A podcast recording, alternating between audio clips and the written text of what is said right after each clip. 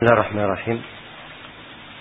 الحمد لله رب العالمين والصلاة والسلام على المبعوث رحمة للعالمين.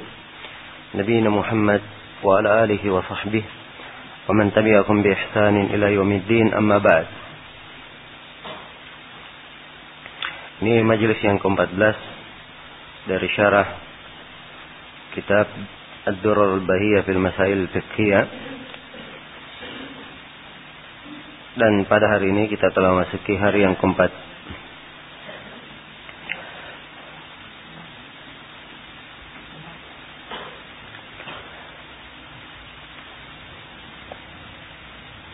Ya, berkata Imam Asy-Syaukani rahimahullahu taala Kitab Siyam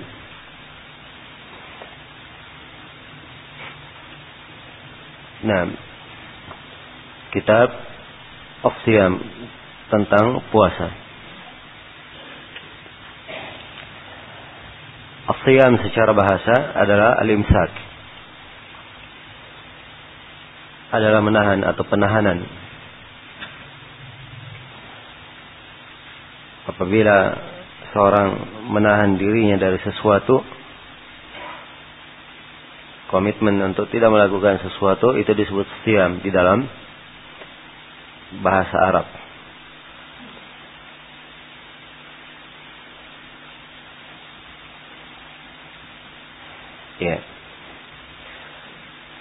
Dan secara istilah, Afsiyam adalah imsakun makhsus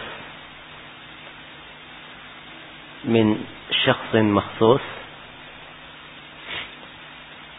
an syai'in makhsus fi zamanin makhsus bi syara'ita makhsusah.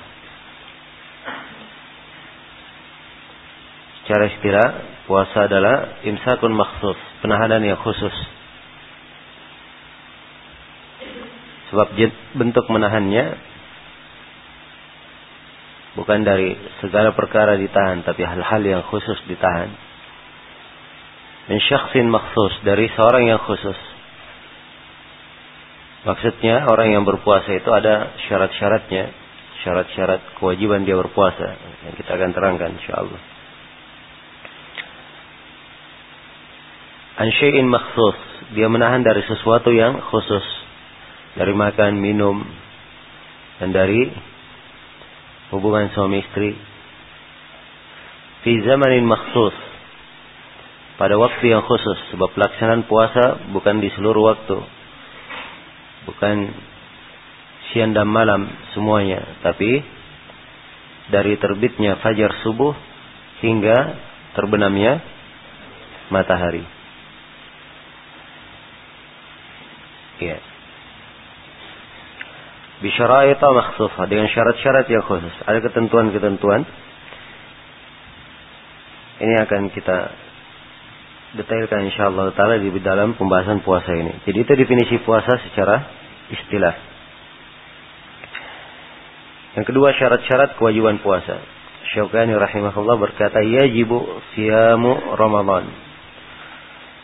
Ya, diterangkan tentang wajibnya dan kewajiban puasa itu terhadap seorang hamba, terhadap seorang muslim dan muslimah, melekat pada dirinya, atau puasa itu menjadi wajib apabila terpenuhi padanya empat eh, terpenuhi padanya enam syarat. Syarat yang pertama adalah al-Islam, keislaman. Syarat yang kedua al-bulugh. Dia adalah seorang yang balik. Syarat yang ketiga adalah al-aql. Dia seorang yang akil, waras. Syarat yang keempat adalah al-qudra ala siyam. Dia mampu untuk berpuasa. Ya. Jadi kalau dikatakan mampu berpuasa, maka keluar darinya orang yang sakit, orang yang sudah sangat tua, tidak mampu lagi berpuasa. Iya. Dan selainnya. Kemudian syarat yang kelima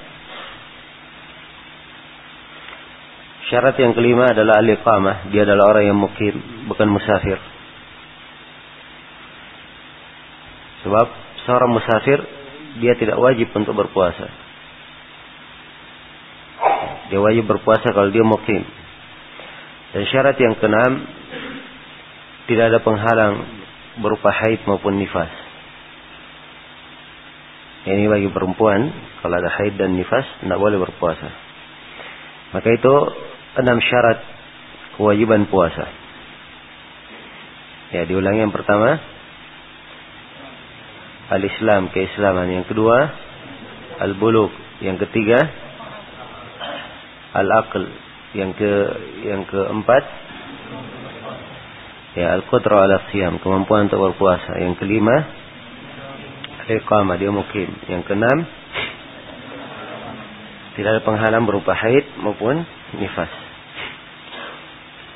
Kemudian Syukani berkata rahimahullah, "Yajibu siyamu Ramadhana li ru'yati hilalihi min adlin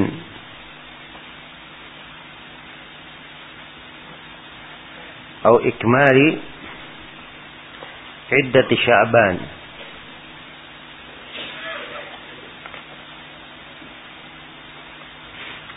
Nah.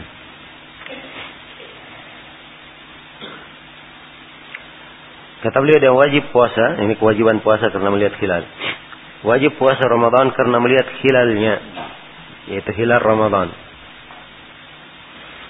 Kewajibannya karena melihat apa? Melihat hilal. Min adilin. Hilal ini dilihat oleh seorang yang adil.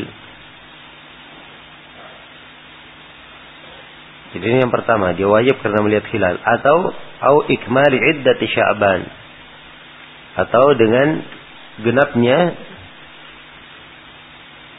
jumlah bulan Syaban yaitu genap 30 hari. Genap 30 hari. Nah.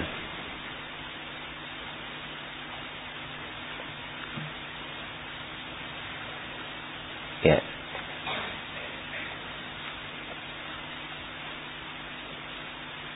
Di dalam uraian beliau ini terdapat penjelasan tentang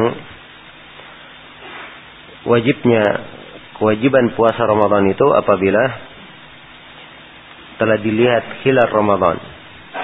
Yang disebut hilal dalam bahasa Arab itu adalah bulan yang nampak di hari pertama, kedua dan ketiga. Itu disebut dengan nama apa? Hilal. Kalau dia di hari yang keempat dan seterusnya itu disebut kamar sudah, disebut bulan. Dan tentunya yang dimaksudkan dengan hilal adalah bulan yang pertama kali dilihat di awal bulan. Itulah hilal.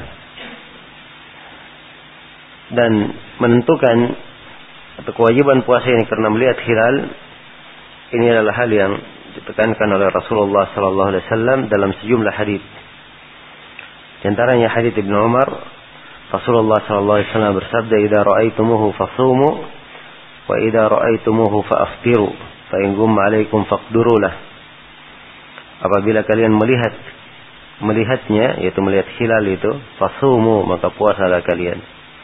Wa idza ra'aitumuhu fa'aftiru. Apabila kalian melihatnya ya, yaitu melihat hilal Syawal fa'aftiru maka berbukalah kalian. Fa in gumma 'alaikum faqduru lah. Kalau ternyata gumma atas kalian tertutupi awan, tidak bisa melihat hilal, maka fakdurulah. Perkirakan, maksudnya perkirakan genapkan menjadi 30 hari sebagaimana datang. Di riwayat yang lainnya disebutkan bahwa bulan itu 29 hari. Jangan kalian berpuasa sampai kalian melihatnya. Kalau gumma alaikum fa'akmilu al-iddata thalathin itu mana fakdurulah. Jadi fakdurulah artinya apa? Genapkanlah jumlah bulan menjadi 30. Dan kata fakdurulah ini tidak ada pendalilan bagi orang-orang yang memakai hisab. Ya, kata kira-kira dihitung. Ya, salah menafsirkan. Fakdurulah artinya dikadarkan bulan itu menjadi apa? 30 hari. Sebagaimana diterangkan di riwayat yang lain. Iya. Dan hadis-hadis tentang melihat hilal ini wajibnya seorang puasa karena melihat hilal ini sangatlah banyak Ya apalagi kalau kita mengingat firman Allah Subhanahu wa taala, "Wa man syahida minkum syahra falyasum." Siapa di antara kalian yang menyaksikan bulan, hendaknya dia berpuasa. Ya. Jadi demikian penentuan masuknya bulan Ramadan dengan melihat hilal atau dengan menggenapkan bulan itu. Ya, hilal itu kapan dilihat? Hilal dilihat setelah terbenamnya matahari. Di hari yang ke-29 dari setiap bulannya.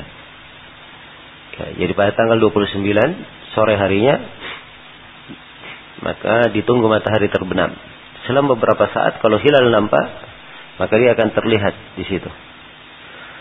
Ya. Ini yang menjadi ukuran dalam melihat hilal di dalam kebiasaan orang-orang Arab dan juga di dalam kebiasaan para sahabat. Dalam kebiasaan para sahabat. Maka siapa yang melihat hilal keluar dari ketentuan ini, itu artinya bukan hilal yang dia lihat atau tidak dihitung melihat hilal bulan setelahnya. Ya, kalau misalnya dia melihat hilal di malam hari, nampak, nah, maka ini bukan hilal untuk awal bulan, tapi hilal yang masih bulan sebelumnya. Jelas ya? Demikian pula kalau dilihat bulan hilal besok harinya, di pagi hari misalnya dilihat, maka ini bukan hilal untuk tanggal 1 bulan, tapi tanggal 30. Ya, hilal yang dihitung tanggal 1, itu kalau apa? Dilihat setelah matahari terbenam. Iya. Jelas ya? Dan di dalam Islam, bulan itu hanya dikenal berapa tanggal? Akhirnya, tanggal 29 dan tanggal 30. Ya, jadi tidak ada melihat hilal tanggal 28. Ya, jelas ya? Kalau bulan sudah kalau bulan sudah 30 hari, maka besoknya pasti tanggal 1, tidak tanggal 31. Jelas ya? Kemudian yang keempat, beberapa ketentuan seputar melihat hilal. Nah, ketentuan yang pertama di sini dengan cara dilihat melihat hilal itu langsung. Ya. Maka kata melihat ini mencakup melihat dengan mata kepala ataupun melihat dengan menggunakan alat seperti teropong dan selainnya. Ya. Siapa yang melihatnya, maka insyaallah taala itu telah dihitung melihat hilal, telah dihitung melihat hilal. Kemudian Syaukani di sini berkata min adlin dari seorang yang adil.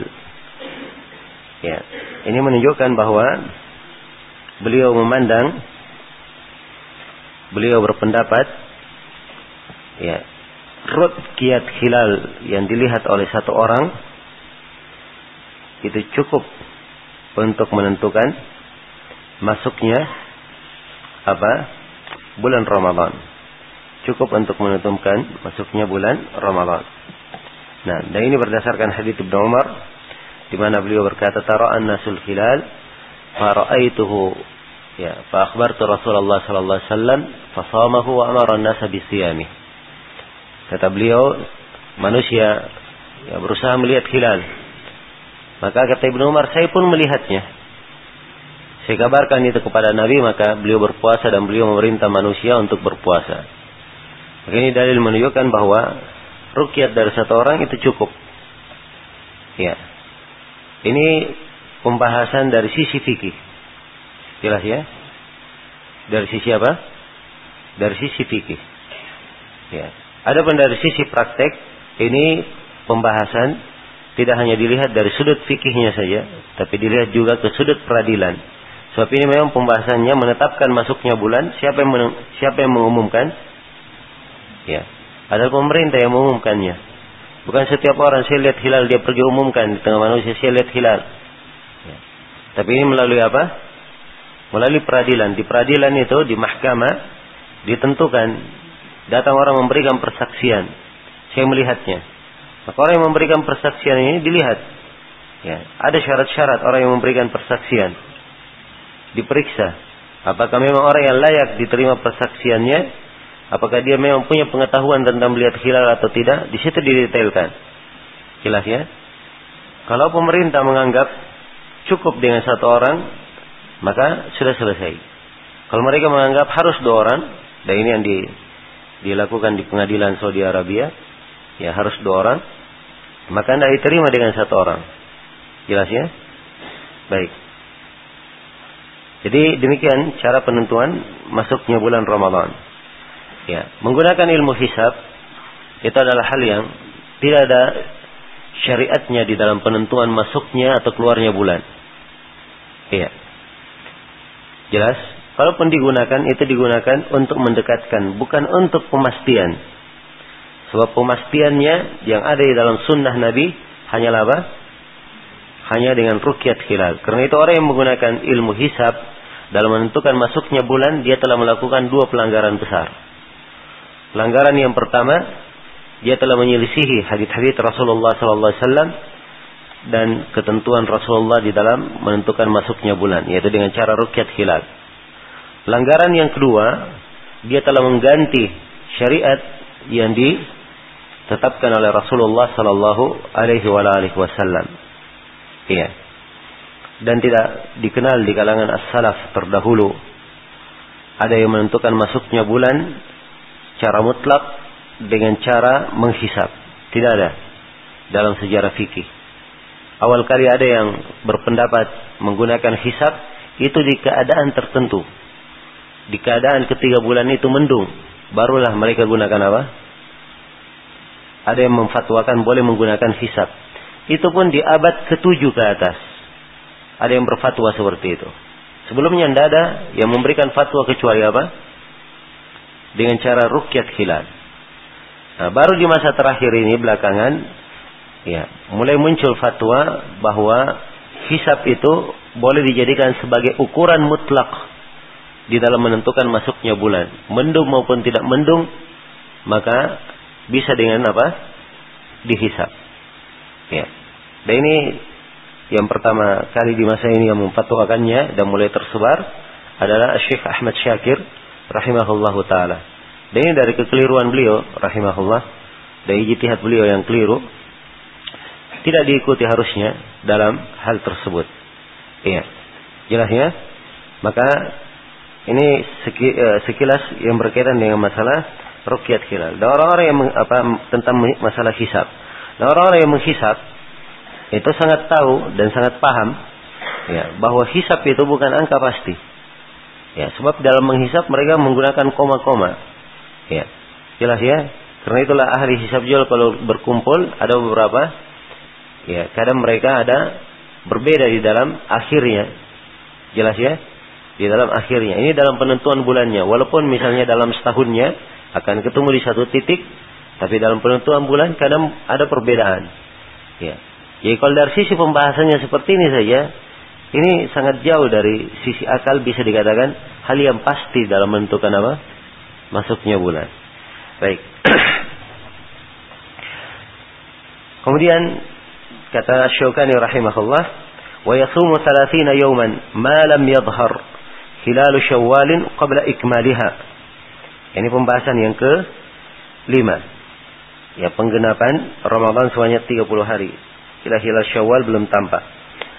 Jadi kalau hilal belum kelihatan, hilal syawal belum kelihatan, tanggal 29 Ramadan, ya manusia pergi melihat matahari, setelah matahari terbenam, ditunggu hilalnya, hilalnya tidak nampak, tidak kelihatan, ya, hilal tidak kelihatan, maka berarti diikmal. Bulan di apa? Digenapkan 30 hari. Digenapkan 30 hari. Nah, ini yang ditunjukkan oleh hadith-hadith yang telah kita sebutkan. Ya, kemudian Asy-Syaukani berkata, "Wa idza ra'ahu ahlu baladin lazima 'ala sa'iril biladil muwafiqah." Nah, ini pembahasan yang keenam. Bila sebuah negeri melihat hilal, apakah harus diikuti oleh seluruh negeri yang lain? Ya, Syaukani berkata kalau penduduk sebuah negara melihat hilal itu, maka lazim harus juga itu mesti juga diikuti oleh seluruh negeri-negeri yang semisal dengannya atau bersepakat dengannya. Ya, jelas ya? Dan ini pendapat atau dalam masalah ini ada beberapa pendapat di kalangan as-salaf dan apa yang disebut oleh Syaukani di sini ini adalah pendapat yang paling kuat, pendapat jumhurul ulama. Ya, sebab hadis Rasulullah sallallahu alaihi wasallam bahkan ayat Al-Qur'an, "Faman syahida minkum syahra" Siapa di antara kalian yang menyaksikan bulan? Dan ini kalian khitabnya kepada seluruh kaum muslimin, bukan kepada penduduk Madinah saja. Dan sabda Nabi, "Idza ra'aitumuhu fasumu wa idza ra'aitumuhu fa'aftiru."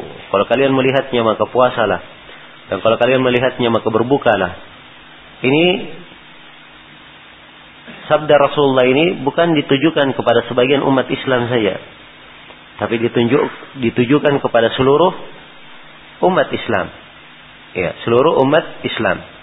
Karena itu yang benarnya di dalam masalah ini bahwa apabila di sebuah negeri telah dia hilal, maka di negeri yang lain juga hendaknya mengikutinya. Hendaknya mengikutinya. Nah, adapun hadits Quraib ya tentang kisah. Ya beliau mengabarkan kepada Ibnu Abbas bahwa Quraib di Syam melihat Ramadan berbeda dengan apa yang dilihat oleh Ibnu Abbas. Kemudian Ibnu Abbas radhiyallahu taala anhu ya tidak mengikuti apa yang dilihat oleh Quraib. Bahkan beliau hanya mengikuti apa yang mereka lihat di Medina nah maka hadis Ibnu Abbas ini ini tidak ada pendalilan. Ya sebab ini hadis Ibnu Abbas di keadaan khusus di keadaan apa di keadaan khusus yaitu berita masuknya bulan Ramadan sampai kepada mereka di akhir bulan ya sampai kepada mereka di mana di akhir bulan. Karena sampai di akhir bulan, maka mereka beramal dengan apa yang telah ada. Beramal dengan apa yang telah ada. Jelas ya? Maka tidak ada pendalilan di sini yang menunjukkan bahwa setiap negeri ada hilalnya masing-masing. Walaupun kalau misalnya di setiap negeri atau pemerintahannya komitmen dengan melihat hilal yang dia pakai hanya melihat hilal saja, maka harusnya orang yang berada di dalam negeri itu, penduduk negeri itu, dia tidak keluar dari ketentuan puasa kecuali apa yang datang dari apa? Ketetapan di pemerintahnya. Jelas ya? Sebab ini lebih menjaga persatuan dan lebih menjaga kesatuan kaum muslimin. Nah,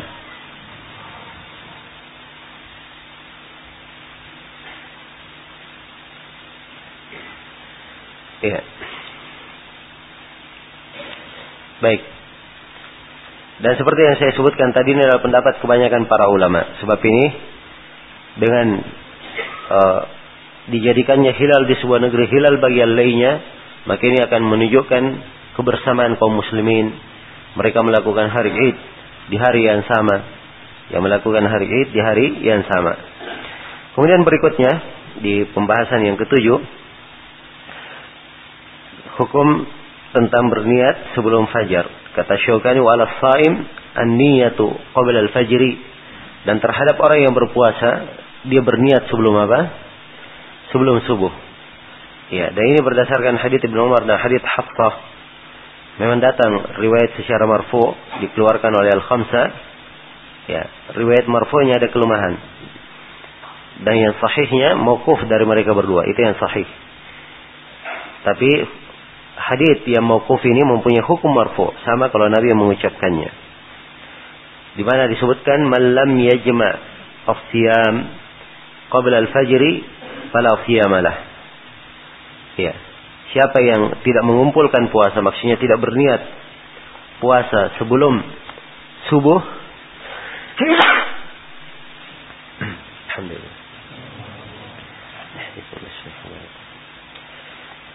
Siapa yang tidak mengumpulkan niat sebelum subuh maka tidak ada puasa baginya.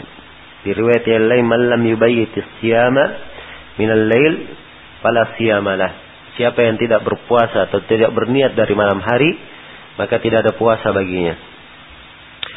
Maka niat adalah syarat syahnya puasa dan niat ini itu diniatkan apa di malam hari. Ya waktunya setelah matahari terbenam sampai terbitnya fajar subuh. Harus ada niat seorang untuk berpuasa. Nah, Dan niat ini apakah dilakukan setiap hari atau boleh dia niatkan sekaligus untuk satu bulan? Nah, yang benarnya bahwa niat ini setiap hari sebab dia terkait dengan puasa dan puasa itu ibadah yang berdiri sendiri setiap harinya. Berbeda dengan haji, satu kali pelaksanaan haji untuk setiap rangkaian ibadah. Tapi kalau puasa cukup satu hari dia puasa, maka itu dihitung puasa. Karena itu pada setiap harinya harus disyaratkan berniat disyaratkan untuk berniat. Nah, dan niat ini berlaku untuk seluruh puasa, puasa wajib ataupun puasa sunnah. Puasa wajib maupun apa? Puasa sunnah. Adapun apa yang disebut oleh sebagian ahli fikih, kalau puasa sunnah, ya tidak disyaratkan niat dari malam hari, boleh niat dari siang hari, maka ini pendapat yang tidak kuat. Pendapat yang tidak kuat. Yang benarnya bahwa niat ini adalah hal yang disyaratkan dari malam hari bagi puasa wajib maupun puasa apa? Puasa sunnah.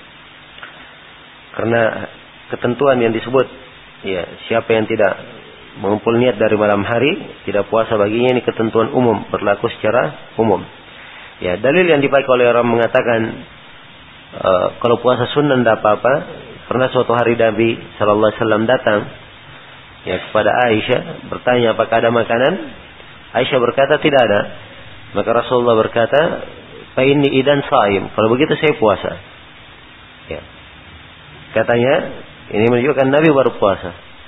Ya, dan ini keliru. Ya, sebab Rasulullah wasallam di sini tidak disebutkan bahwa beliau sebelumnya tidak puasa. Ya, mungkin beliau datang ya bertanya kepada Aisyah, kalau memang ada makanan, beliau batalkan puasanya dan makan. Kalau tidak ada, maka beliau lanjutkan apa? Puasanya. Maka ini tidak ada pendalilan, tidak bisa apa namanya mengurangi ketegasan uh, nas yang menunjukkan wajibnya berniat dari malam hari. Berikutnya kata Imam Syaukani rahimahullah taala faslun fasal. Ini fasal tentang mubtilat as-siyam, pembatal-pembatal puasa. Kata beliau wa yabtulu bil akli wasyurbi wal jima'i wal qai'i amdan. Dan puasa itu batal ya. Puasa itu batal dengan makan, minum, dan jima. Ya, makan, minum, dan jima ini, ini tiga pembatal puasa yang disepakati. Sepakat para ulama tentang hal itu. Adapun makan dan minum, ya. Firman Allah Subhanahu wa taala, "Fakulu washrabu" apa wakulu washrabu hatta yatabayyana lakum al-khayt al-abyad min al-khayt al-aswad min al-fajr. Nah,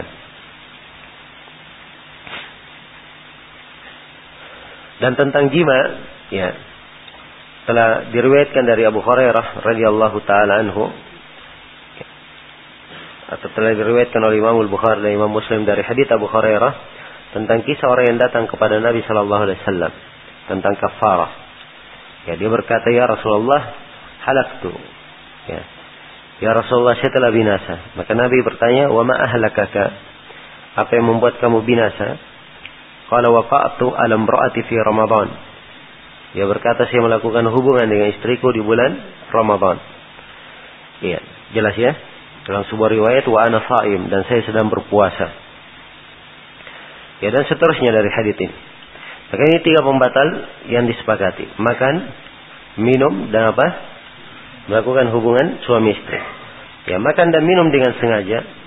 Adapun kalau dia lupa maka itu tidak membatalkan puasanya berdasarkan hadits Abu Hurairah riwayat Bukhari dan Muslim dan selainnya man nasiya wa huwa sha'im fa akala aw shariba falyutimma shaumahu fa innama at'amahu Allah wa saqah siapa yang lupa sedang dia puasa kemudian dia makan dan minum makan atau minum maka hendaknya dia sempurnakan puasanya ya ini kalau dia lupa ya sebab yang memberi makan ya sebab Allah lah yang memberikan makan kepadanya dan memberi apa? Memberi minum. Ya, jadi kalau lupa tidak ada masalah insyaallah taala tidak membatalkan puasa. Terus dia lanjutkan. Demikian pula orang yang terlambat sampai kepadanya berita masuknya Ramadan. Orang yang terlambat sampai kepadanya berita masuknya apa? Ramadan. Ya. Dia misalnya sudah makan di pagi hari. Di waktu duha Datang orang mengabarkan bahwa ya semalam sudah dilihat atau kemarin sudah dilihat hilal. Maka di sini dia langsung menahan kemudian apa? Kemudian puasa walaupun sebelumnya dia telah makan. Ya berdasarkan hadis yang diriwayatkan oleh Imam Muslim rahimahullah taala di dalam hal ini. Kemudian tentang masalah melakukan hubungan suami istri, ini adalah larangan yang apa terbesar di dalam pembatal puasa yang terbesar di dalam puasa. Ya, karena itulah siapa yang melanggar hal ini dijatuhkan padanya kafarah. Dijatuhkan padanya apa? Padanya kafarah. Menurut pendapat yang terkuat, ini hanya pada jima saja. Walaupun sebagian ahlul ilm, sebagian ulama ada yang berpendapat bahwa kafarah ini dijatuhkan juga bagi siapa yang berbuka dengan sengaja. Ya, dengan makan dan minum. Tapi yang benarnya bahwa ini khusus untuk apa? Orang yang melakukan hubungan suami istri. Berdasarkan hadis Abu Hurairah yang dalam kisah yang sangat panjang, dalam kisah panjang tentang kafarah, ya, riwayat 367. Orang, seorang lelaki datang kepada Nabi berkata, Ya Rasulullah halaktu saya telah binasa. Maka Nabi berkata, "Wa ma ahlakaka?" Apa yang membuat kamu binasa? Qala waqa'tu ala imra'ati fi Ramadan wa ana sha'im. Saya terjatuh pada istriku di bulan Ramadan dan saya sedang puasa. Ini kira ya, maksudnya dia melakukan hubungan ya dengan istrinya di bulan Ramadan dan dia sedang apa? Sedang puasa. Maka di sini terlihat ketentuan Ya, orang yang kena kafara pertama dia melakukan hubungan suami istri. Itu yang pertama. Yang kedua dia melakukan hubungan suami istri ini di bulan Ramadan. Ya, yang ketiga dia melakukan hubungan suami istri di siang hari di bulan Ramadan. Yang keempat dia melakukan hubungan suami istri ini dalam keadaan dia apa? Dia berpuasa. Ini empat ketentuan orang yang kena kafara. Jelas ya?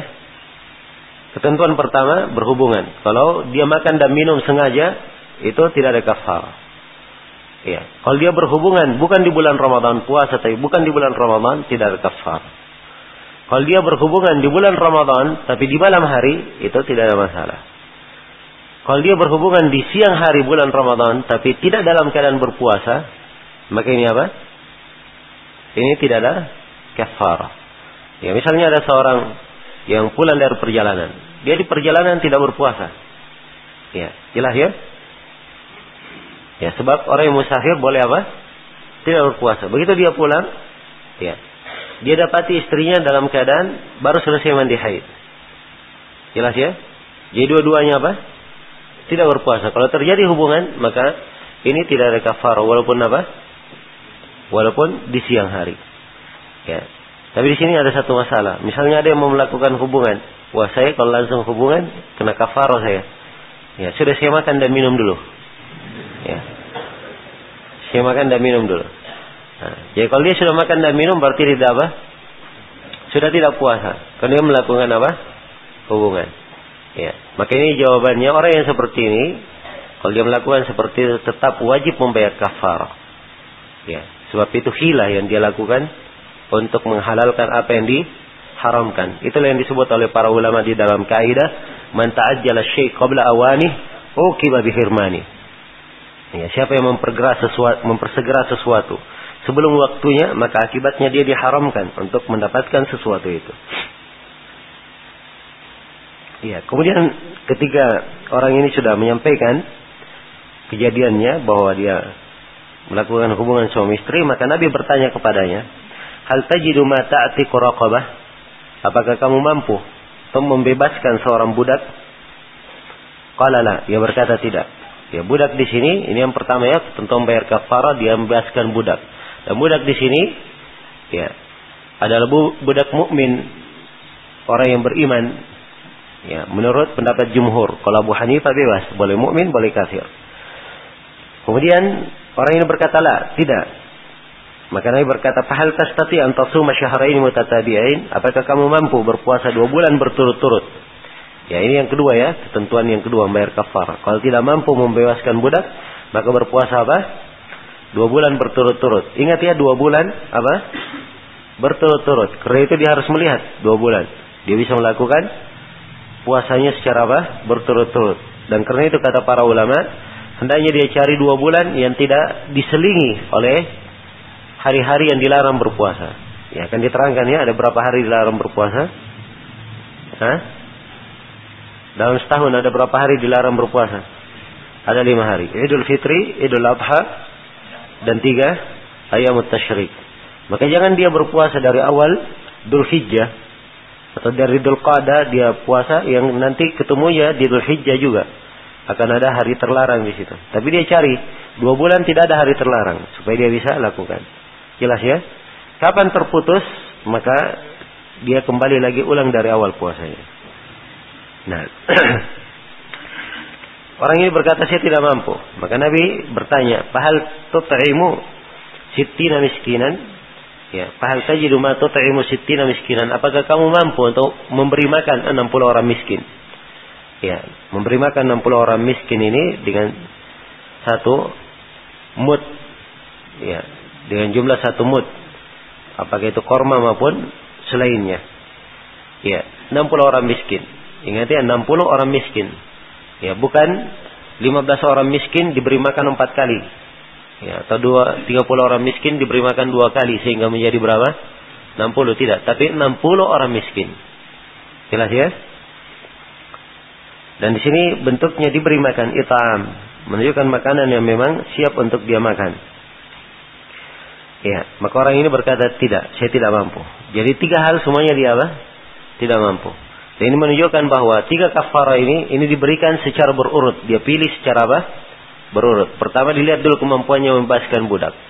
Kalau dia tidak mampu, baru pindah kepada yang kedua. Berpuasa dua bulan berturut-turut. Dia tidak mampu, baru pindah yang ketiga. Apa? Membayar, memberi makan orang miskin. Dia punya uang memberi makan orang miskin. Ya. Tapi dia mampu berpuasa. Tidak boleh dia memberi makan. Sedangkan dia mampu apa? Berpuasa. Dia harus berpuasa. Ya, dahulu. Kalau tidak mampu, baru dia memberi makan orang miskin. Jelas ya? Baik ini tentang membayar kafarah bagi orang yang melakukan jima. Punya membatal puasa yang keempat adalah wal qai wal qai'u amdan atau bil qai'i amdan. Sini dan muntah dengan sengaja. Ya, muntah dengan sengaja ini adalah hal yang membatalkan puasa ya berdasarkan hadis Abi Hurairah. Ya, Nabi sallallahu alaihi wasallam bersabda, "Man dara'ahu al-qai' falaysa alaihi qada." Ya, wa man istaqa'a amdan falyaqdi. Siapa yang didesak oleh qai' ya maksudnya dia harus muntah, maka tidak ada qada baginya. Tapi siapa yang muntah dengan sengaja, hendaknya dia qada. Ya, kalimat hendaknya dia qada menunjukkan puasanya apa? Puasanya batal. Ini hadis ada kelemahan, tapi telah syah dari Ibnu Umar dengan sanad yang sahih ucapan ini. Ya, dan apa yang disebut oleh Ibnu Umar itu mempunyai hukum marfu. Mempunyai hukum apa? Hukum marfu. Maka ini ketentuan pembatal puasa yang ke berapa? Yang keempat. Itu muntah dengan sengaja. Dia muntah dengan sengaja. Kemudian kata Syukani rahimahullah, wa yahrumu al-wisal dan diharamkan al-wisal.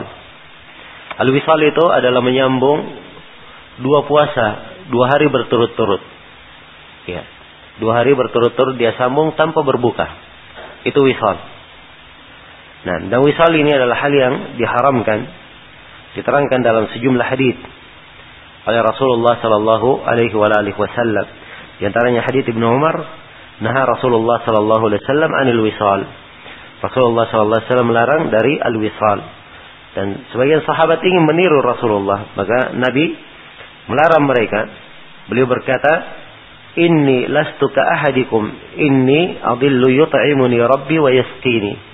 Sungguhnya saya tidak seperti salah seorang dari kalian saya di siang hari dalam keadaan saya diberi makan oleh Robku dan diberi apa? Diberi minum. Apa artinya diberi makan dan diberi minum? Ya. Ada yang berkata diberikan makanan dari sorga. Ya. Makanan yang tidak terlihat. Ya, tapi ini pendapat tidak kuat ya. Kalau diberi makan berarti tidak puasa. Ya kan begitu. Nah, tapi maksudnya di sini beliau diberi kekuatan seperti kekuatan orang yang makan dan apa? Dan minum. Jelas ya? Jadi ini dari dalil yang menunjukkan tentang al-wisal. Dan di sebagian riwayat sebag, ya, sejumlah sahabat ingin tetap melakukan wisal itu. Maka Nabi Shallallahu Alaihi Wasallam sangat melarangnya. Nabi Shallallahu Alaihi Wasallam sangat melarangnya. Dan beliau berkata, kalau salah seorang dari kalian ingin melakukan wisal, wasil ila sahar. Kalau memang dia ingin melakukan wisal, maka dia lakukan wisal sampai waktu sahur saya. Sebagaimana dalam hadits Abu Sa'id riwayat Muslim. Jelas ya, maka nampak dari sini bahwa wisal itu ada dua bentuk. Wisal arti asalnya apa? Menyambung puasa. Jadi sekarang Senin, Selasa, ingin disambung dua hari. Terbitnya fajar subuh di hari Senin, dia sudah mulai puasa. Masuk terbenamnya matahari, sudah terbenam matahari, dia belum berbuka. Terus dia menahan, masuk waktu sahur, dia apa? Belum berbuka. Puasa lagi hari berikutnya. Nanti terbenam matahari di hari berikutnya, baru dia apa? Berbuka. Ini menyambung puasa dua hari berturut-turut. Ini yang diharamkan. Ini apa? Diharamkan. Ya, sebab ini hanya kekhususan Nabi Shallallahu Alaihi Wasallam saja. Jelas ya? Kalaupun ada dari sebagian salaf yang melakukannya, itu adalah ijtihad yang keliru. Ya, baik.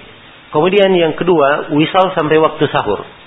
Jadi kalau sampai waktu sahur, setelah terbitnya fajar dia puasa. Terus begitu terbenam matahari, dia masih menahan. Ya, masih menahan. Terus dia berpuasa di, menahan di malam hari. Begitu masuk waktu sahur, barulah dia berbuka sekaligus apa? Makan sahur. Jelas ya? Nah, ini yang seperti ini wisal yang seperti ini hukumnya makruh. Hukumnya apa? Hukumnya makruh tidak haram.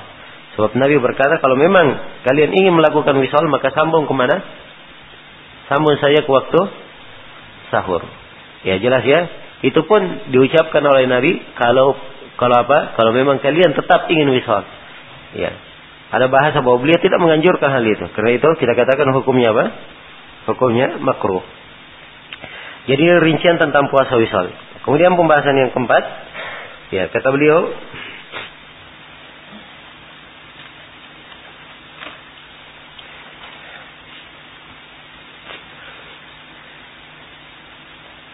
ala man aftara amdan kafaratun bihar. Dan bagi siapa yang berbuka dengan sengaja, maka dia bayar kafarah seperti kafarah bihar. Ya, ini tentang kafarah yang berbuka dengan sengaja. Berbuka itu ada dengan tiga macam. Apakah dengan makan, dengan minum, atau dengan melakukan apa? Hubungan suami istri. Dan kita telah terangkan bahwa yang membayar kafarah hanyalah apa? Hubungan suami istri. Adapun berpuasa atau adapun berbuka karena makan dan minum, sebagian para ulama menganggapnya ya bayar kafarah sebab dalam uh, sebagian riwayat di hadis ya orang yang datang melapor kepada Nabi ini melakukan hubungan itu datang dengan lafaz apa namanya? Ini aftartu, sungguhnya saya berbuka. Ya, Anda disebutkan bagaimana jenis berbukanya. Jelas ya? Ya. Dan ini pendalilan tidak kuat. Ya, kalaupun ada dengan lafaz seperti itu, maka itu adalah konteks yang mujmal rinci di dalam riwayat yang lain bahwa yang dimaksudkan adalah apa? Ya, berbuka dengan melakukan hubungan suami istri. Itulah yang kena kafarah. Dan kafaranya seperti kafara dihar. Seperti kafara dihar. Kafara, kafara dihar akan datang penjelasannya insyaallah di bab dihar.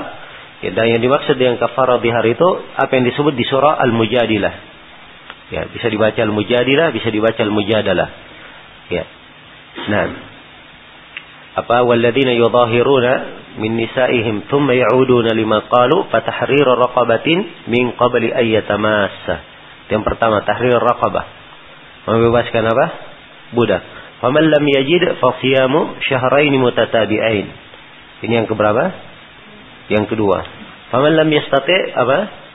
Fa yata'amu sittina miskina. Ya, ini memberi makan orang miskin. Ini yang ketiga. Jelas ya? Jadi disebut seperti kafarah dihar. Ya.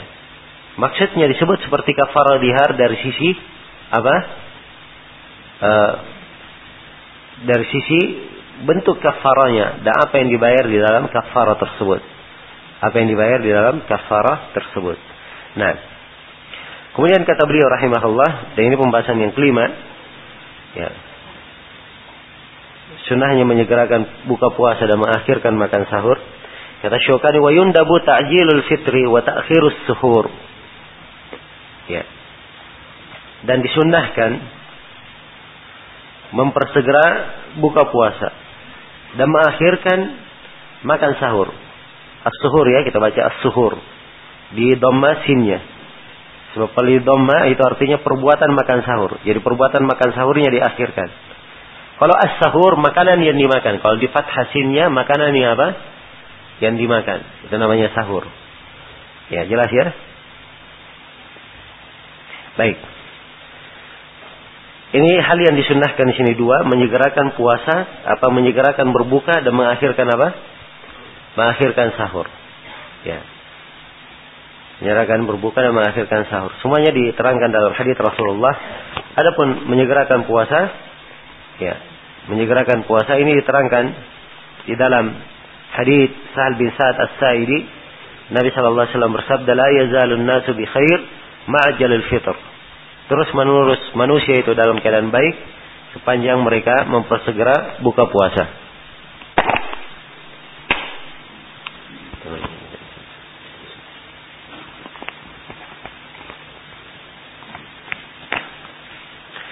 Iya. Terus menerus manusia dalam keadaan kebaikan sepanjang mereka mempersegera buka puasa. Ini hadis riwayat Bukhari dan Muslim. Ya, jadi anggap tetap di atas kebaikan kalau mereka segerakan buka puasa. Adapun mengakhirkan makan sahur dalilnya adalah hadis Zaid bin Sabit yang diriwayatkan oleh Imam Al-Bukhari dan Imam Muslim. Zaid bin Sabit mengisahkan tasahharna ma Rasulullah sallallahu alaihi wasallam thumma qumna ila shalah. Kami makan sahur bersama Rasulullah, kemudian kami langsung berdiri untuk salat subuh. Jadi makan sahur, kemudian setelah itu apa? Langsung berdiri salat subuh. Menunjukkan jaraknya apa? Ya, sangat dekat sekali. Ditanya oleh Anas, kam miqdar bainahuma? Berapa jarak antara keduanya? Kata beliau qadara khamsina ayat. Atau qadru khamsina ayat. Jaraknya sekitar berapa? 50 ayat. Baca 50 ayat tidak panjang tidak apa? Tidak pendek. Ya dan ini tidak perlu banyak waktu sekitar 10 sampai 15 menit. Jelas ya maka ini jarak makan sahur Nabi diakhirkan.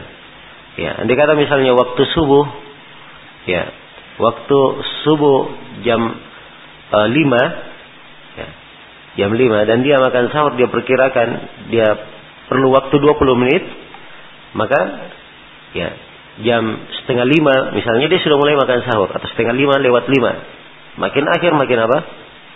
Makin bagus makin baik.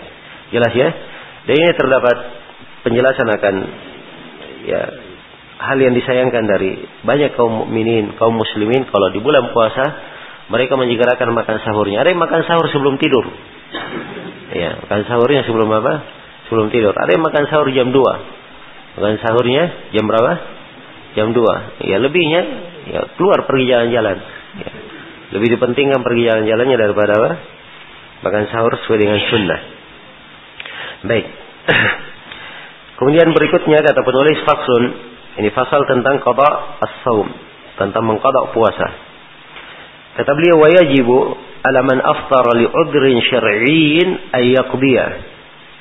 Dan wajib bagi siapa yang berbuka ya. Siapa yang berbuka dengan udur yang syar'i, wajib dia mengqada puasanya. Nah, Kewajiban mengqada itu diterangkan di dalam Al-Qur'an. Faman kana minkum maridan aw ala safarin apa? fa'iddatun min ayyamin ukhar. Siapa di antara kalian yang sakit atau dia melakukan perjalanan, kemudian dia berbuka, maka jumlah hari yang dia berbuka itu dia ganti di hari-hari lainnya. Dia ganti di hari-hari lainnya. Ya.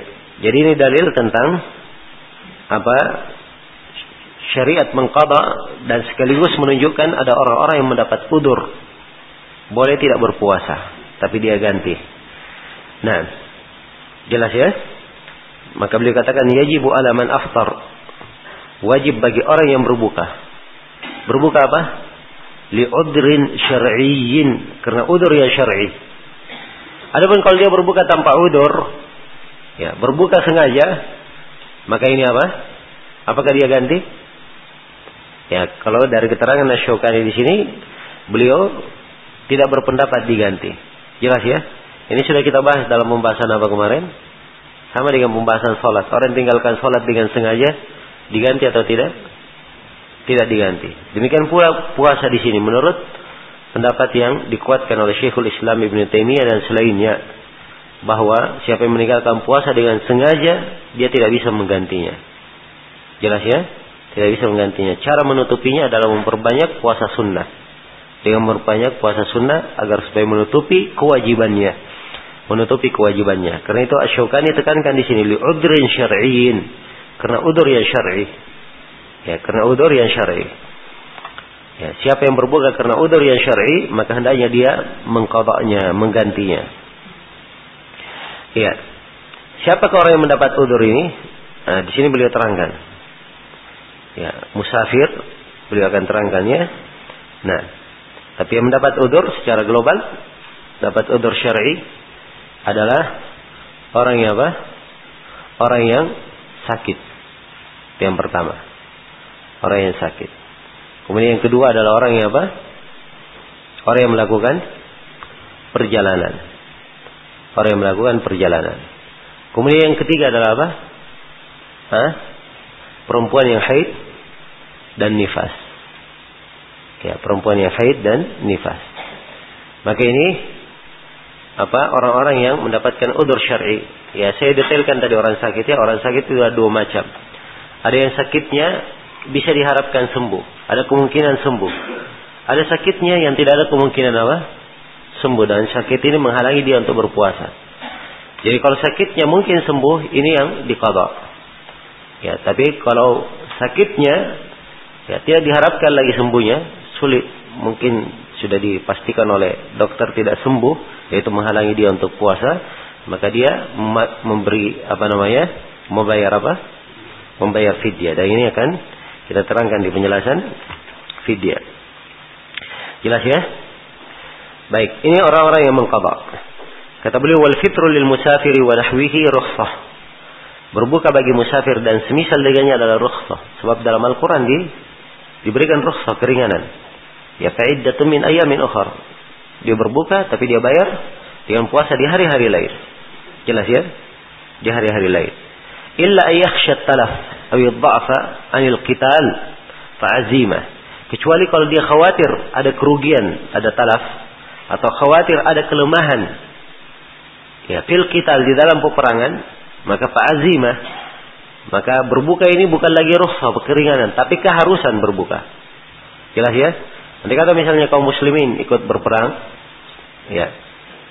Dan mereka kalau tidak berbuka, ini akan merugikan merugikan kaum muslimin karena pasukannya agak lemah dan membuat mereka lemas maka di sini berbuka bukan lagi apa bukan lagi keringanan bukan lagi rukhsah tapi berbuka menjadi apa kewajiban itulah ucapan Nabi sallallahu alaihi wasallam laisa minal bir as-siyamu fi safar bukan dari kebaikan berpuasa di apa di perjalanan dan ketika melihat beliau melihat sejumlah sahabat masih berpuasa mereka beliau berkata ulaikal usa, ulaikal usa. Mereka itulah orang-orang yang bermaksiat, mereka itu orang-orang yang apa? Bermaksiat. Ini di kondisi apa?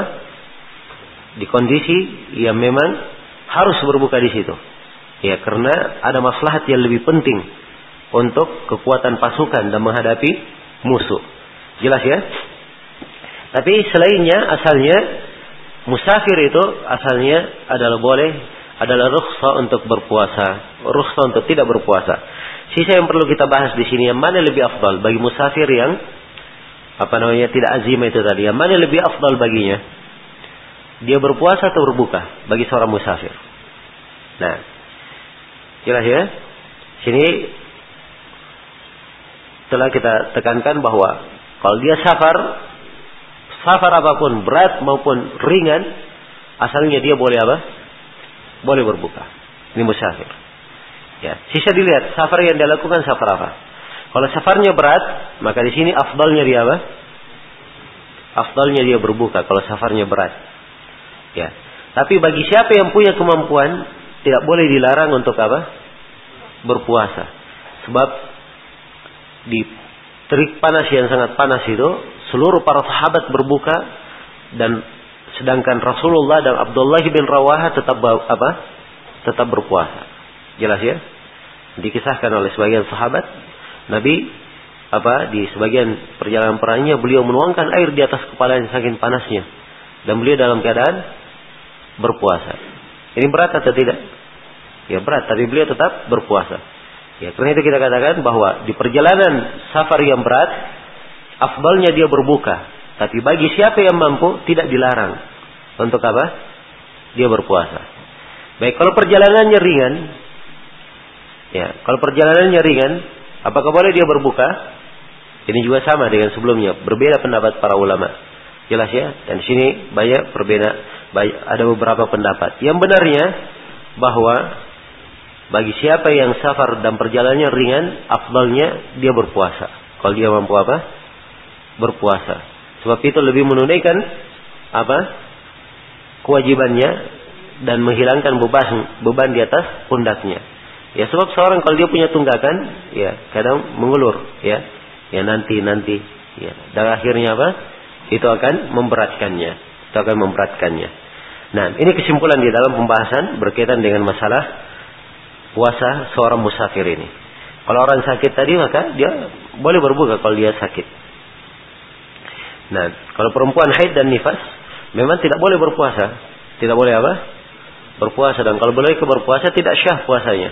Tapi mereka mengqadha puasa. Karena Aisyah berkata, ya wa amarana an naqdiya siyam dan Nabi memerintah kami kaum perempuan untuk mengqadha puasa. Baik.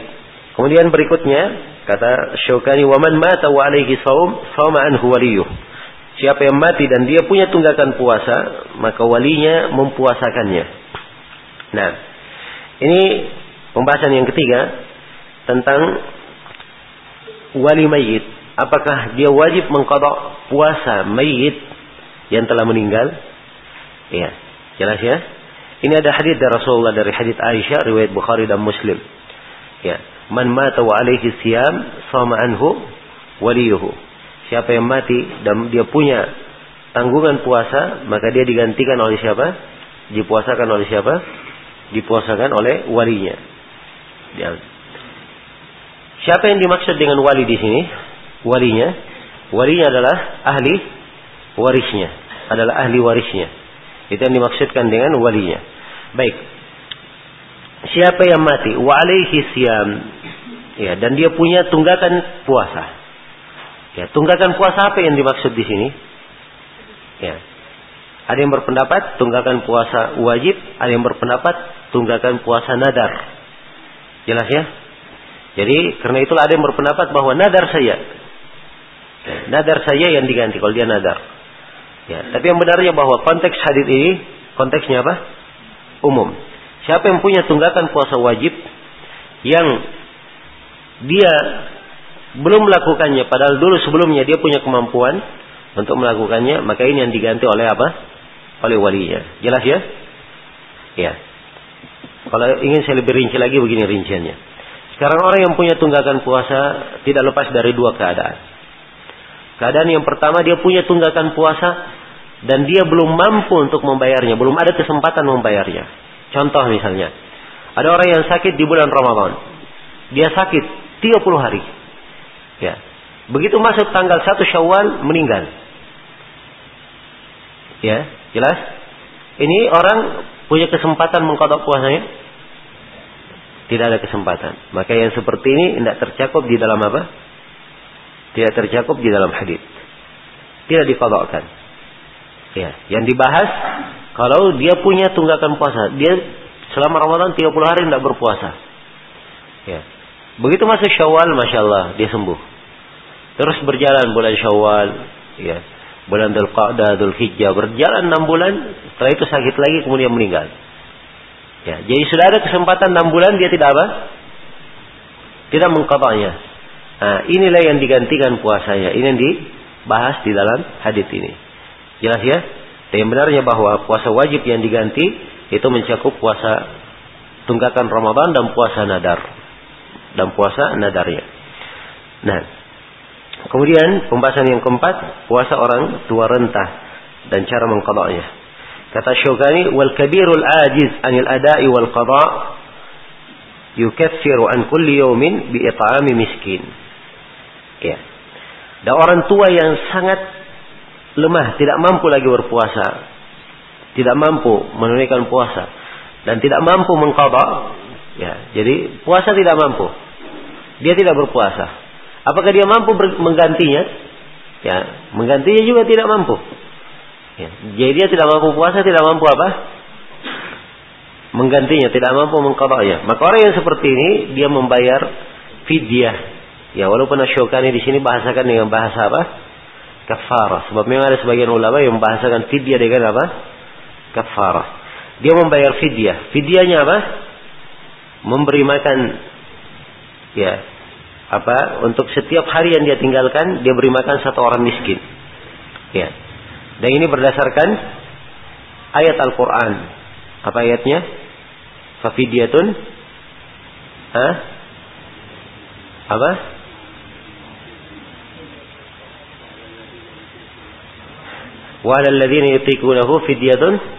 Ta'amu. Baik. Dan terhadap orang yang mampu melakukannya Perhatikan ayatnya, mampu melakukannya. Kemudian dia tidak lakukan. Maka dia membayar fidyah. Ini kita bahas ayat ya, bahas kandungan ayat dulu. Ayat ini dulunya orang tua, laki-laki dan perempuan, ya e, perempuan yang menyusui, perempuan yang hamil, ya diberi pilihan. Silakan puasa, silakan berbuka. Ya, siapa ingin berpuasa berat, dia berpuasa, tapi dia bayar fidyah. Jelas ya? Kemudian ini ayat terhapus hukumnya. Kata Ibnu Abbas. Hukumnya akhirnya tetap hanya untuk beberapa orang. Yang pertama laki-laki tua. Yang kedua perempuan tua yang tidak mampu berpuasa. Kemudian yang ketiga perempuan yang menyusui. Yang keempat adalah perempuan yang hamil. Dari sebagian riwayat disebutkan dan orang yang sakit tidak bisa sembuh lagi. Tidak bisa apa? sembuh lagi. Ini semuanya membayar apa? Membayar fidyah. Ya, semuanya membayar fidyah. Jelas ya? Jadi itu orang-orang yang membayar fidyah. Semuanya ada lima orang. Ya, laki-laki tua yang sudah ada bisa ini. Kemudian demikian pula perempuan itu yang kedua. Kemudian yang ketiga perempuan yang menyusui. Perempuan yang menyusui yang kalau dia menyusui apa dia berbuka itu akan khawatir membahayakan apa? Membahayakan anaknya. Ya. Jelas ya? Demikian pula yang keempat perempuan hamil. Kalau dia puasa khawatir akan membahayakan apa? Janinnya. Ya. Nah, mungkin ada yang bertanya, ini kan dia belum coba, dari mana dia bisa tahu bahwa dia mampu tidak mampu? Ya. Maka di sini jawabannya tidak harus dia mencoba, cukup ada kekhawatiran, dugaan besarnya dia apa namanya bisa membahayakannya maka itu sudah udur bagi dia untuk tidak berpuasa dan boleh membayar apa? Fidyah. Nah, jadi membayar fidyah ini dengan memberi makan. Ya kemudian terakhir orang yang sakit ya nggak bisa sembuh. Orang yang sakit tidak ada kemungkinan sembuhnya. Ya, tapi ini harus dengan apa? Pernyataan dari orang-orang yang ahli. Ya, sebab ada penyakit dengan penyakit itu orang nggak bisa puasa. Kalau ada yang tertimpa dengan penyakit seperti ini, kemudian ternyata penyakit itu tidak bisa sembuh lagi darinya, maka ini tentunya dia tidak baru bisa berpuasa. Ya, solusinya adalah dia memberi makan setiap orang miskin. Memberi makan, mem membayar fidyah. Baik, fidyahnya memberi makan untuk setiap hari yang ditinggalkan. Jadi kalau dia meninggalkan puasa 30 hari, maka dia membayar fidyah berapa? 30 hari. Dengan memberi makan orang miskin. Ya satu orang miskin. Ingat ya satu orang miskin. Jangan satu orang miskin dia kasih makanan 30. Ya. Tiap hari dia kasih makan sampai 30 hari. Nah, ini tidak syah. Tapi dia memberi makan apa? 30 orang miskin. Jelas ya? Kemudian membayar fidyah ini, ini membayar fidyah setelah meninggalkan puasa. Setelah apa? Meninggalkan puasa. Dan ini termasuk kesalahan yang kadang kita lihat. Ada perempuan dia menyusui. Dia tahu bahwa satu bulan ini dia tidak akan apa? Tidak akan puasa. Dia bayar fidyahnya dari awal bulan. Dia sudah bayar fidyahnya. Ini keliru sebab dia belum apa? Belum meninggalkan puasa. Ya, nanti harusnya dia bayar di mana? Di akhir bulan. Atau kalau dia bayar di pertengahan bulan, dia bayar apa yang dia sudah tinggalkan saya. Misalnya dia sudah di hari ke-11. Dia bayar 10 hari yang dia sudah tinggalkan. Tidak ada masalah. Jelas ya? Tapi kalau dia bayar sesuatu yang belum dia tinggalkan, ini keluar dari pensyariatan. Ya. Kemudian di sini memberi makan, Ingat ya, tidak boleh diuangkan. Memberi apa? Memberi makan. Ya. Nah, selesai sudah ya berkaitan dengan masalah qada dan masalah membayar fidyah. Kemudian kata penulis rahimahullahu taala babu shaumi tatawwu. Bab tentang puasa sunnah. Ya, di sini ada 14 pembahasan yang kita garis bawahi dari ucapan penulis. Yang pertama seputar puasa 6 hari Syawal. Kata penulis, yustahabbu siyamu sittin min Syawal. Disunahkan puasa 6 hari di bulan Syawal. Ini berdasarkan hadis Abu Ayyub Al-Ansari, riwayat Imam Muslim dan selainnya. Ya, riwayat Al-Jamaah kecuali Al-Bukhari dan Nasai. Rasulullah bersabda man sama Ramadan thumma atba'ahu sittan min Syawal kana kasiyamid dahr. Siapa yang berpuasa Ramadan kemudian dia ikutkan setelahnya enam hari di bulan Syawal, maka seakan-akan dia berpuasa apa? Berpuasa satu tahun. Ya. Ini hadis sahih ya. Dan hadis ini hujjah terhadap Imam Malik. Sebab Imam Malik mengatakan tidak disyariatkan puasa apa? Enam hari Syawal. Ini mungkin karena hadis ini belum sampai kepada Imam Malik rahimahullah. Jelas ya?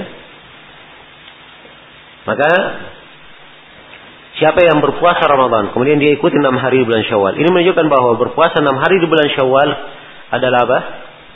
Ibadah yang disyariatkan. Ibadah yang disyariatkan. Sisa di sini, ya perhatikan. Ya, man sama Ramadan, siapa yang puasa Ramadan. Ini masuk dalam siap asyar.